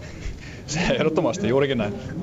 Näin. No entäs tota, miten sä sanot teidän keskikentän pelaamista? Minä kiinnitin ainakin huomiota siitä, että no koskaan en nähnyt Ahon pelaavan keskikentällä ja näytti niin kuin hän olisi syntynyt sitten. No mun mielestä hän suoriutui tosi hyvin tänään, että, että oli... Oli totta no niin, äh, hyvää perusvarmaa työskentelyä ja, ja hän pelaa kovaa myöskin, niin hän, hän taitaa sen, sen myöskin. Mutta sitten oli, oli avaavia ja hienoja syöttöjä, mutta mistä olisi voinut tulla maalikesta. Ehdottomasti plussan puolella hänen esitys keskikentällä tänään. Ei muuta kuin hyvää menestystä tästä eteenpäin. Kiitos. Kiitos. Eli näillä, näillä mietteillä Turussa sitten. No niin, kiitoksia Turkka. Ei muuta kuin nettijutun tekoon. Yle Puheen urheiluilta. Jalkapallokierros. Siinä siis Magnus Baane viimeisenä haastattelussa Interin maalivahti. Inter K T P loppujen lopuksi neljä yksi, Jaro Lahti siis yksi yksi, Rops KuPS yksi nolla. Yle Puheen urheiluilta. Jalkapallokierros.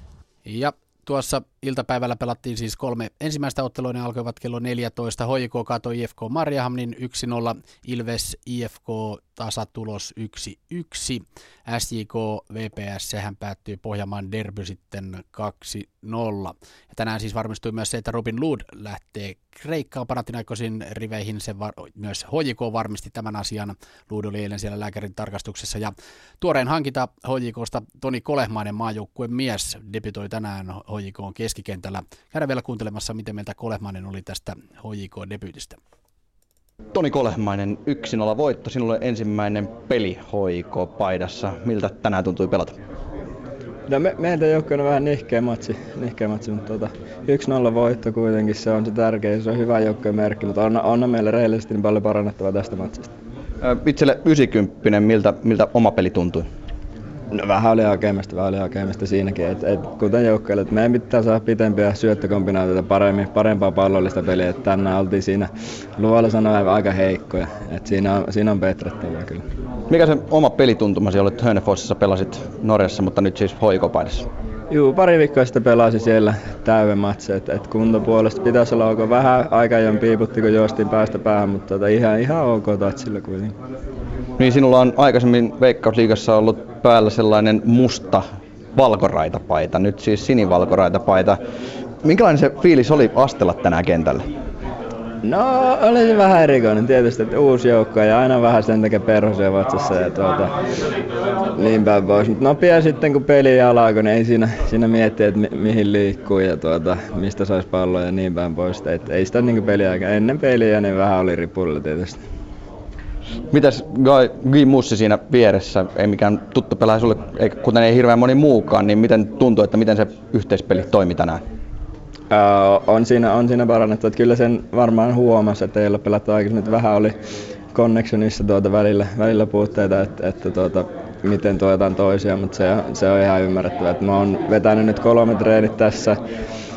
Tuota, yhdet peliin valmistavat, yhdet palloattuvat ja peliin valmistavat. Et, et tässä koitetaan mahdollisimman nopea, tai mä koitan tunteen jätket, sitä kautta jätket varmasti, mutta et, et se connectionit löytyy ja sitä kautta saadaan peliäkin paremmaksi. Niin, sinulle tulee nyt tavallaan paluu Veikkausliigaan, olit Norjassa muutaman kauden ajan. Miltä tavallaan tuntuu palata takaisin Suomeen nyt parin vuoden poissaolon jälkeen? No, se oikein hyvältä. Et, et Norja, Norja aika oli, oli vaikea. Et menin tietysti kovia odotuksia sinne ja pelattiin pääsarjaa. Sitten tuota, oli aika kyntämistä, tiputtiin ja, ja seurallakin taloudellisesti meni huonommin, että rahaa ei sitten, sitten niin paljon sijoittajilta enää tullutkaan. Et, et aika helpottava tunne oli. Niin, oliko siellä ihan oikeasti sellainen vähän ikävä takaisin Suomeen? No ei sinänsä, kyllä mä niin viihdyin Norjassa ja Oslossa, ei, ei silleen, mutta totta kai mulle se tärkein juttu on aina se peli, että jos, jos tuota tulokset on huonoa ja on vähän niin kuin huono fiilis futiikista, niin totta kai sitä, sitä haluaa parantaa, että oli loistava mahdollisuus ja tuota, hyvä, että päästiin nopein ja saatiin asiat halaki ja mä oon nyt täällä. Yle Puheen urheiluilta. Jalkapallokierros. Näin tuore H J K-vahvistus Toni Kolehmainen Matti Härkösen haastattelussa. Jatketaan näitä fanijuttuja vielä tähän lähetyksen loppuun. Ja jatketaan S J K:lla. Siellä kannattajaryhmä Klopit perustettiin tammikuussa kaksituhattakahdeksan ja Seinäjoella tuo fanikulttuuri vielä aika nuorta. Juhani Kukkasela jatkaa tästä siitä, tai tästä, että ja tekee selkoa ennen kaikkea siitä, onko fani ja kannattajaryhmä ihan sama asia. Ja tänäänhän myös nähtiin tuolla Pohjanmaan derby, S J K V P S. S J K ja Klopit, Lari Paski. Paljon on keskusteltu myös siitä, että onko joukkueen ja seuran kannattaminen ja fanittaminen sama asia. No ei itse asiassa sillä mä, mä, mä koen, että siinä on pieni ero. Eli fanittaminen ja kannattaminen on eri asia. Eli fanittaminen on just sitä, että kan, äh, tykätään vaikka jostain pelaajasta ja pannaan sen kuvia seinille ja mä koen sen semmoisena ehkä enemmän. Kannattaminen on taas sitä, että tehdään kaikkensa auttaaksensa sitä seuraa. Eli periaatteessa, jos ajatellaan katsomossa kannattajia, niin kannattajat auttaa sitä joukkuetta sillä, että ne tukee niitä vaikeina hetkinä ja hyvinä hetkinä, lisää itseluottamusta. Ja, eli niin kuin kannatuslauluilla ja muulla vastaavalla tavalla auttaa, auttaa sitä joukkuetta. Koska Klopit tämä ryhmä on perustettu? niin kuin tammikuun kolmastoista päivä kaksituhattakahdeksan, silloin oli S J K:lla ensimmäinen kotiharjoitusottelu. Ja sitten siinä niin kuin kokoonnuttiin porukalla ja sovittiin, että ruvetaan kiertämään enemmänkin. Mutta äh, Kloppienkin tausta on Oranssi-armeijassa, joka on vanha T P Seinäjoen kannattajaryhmä.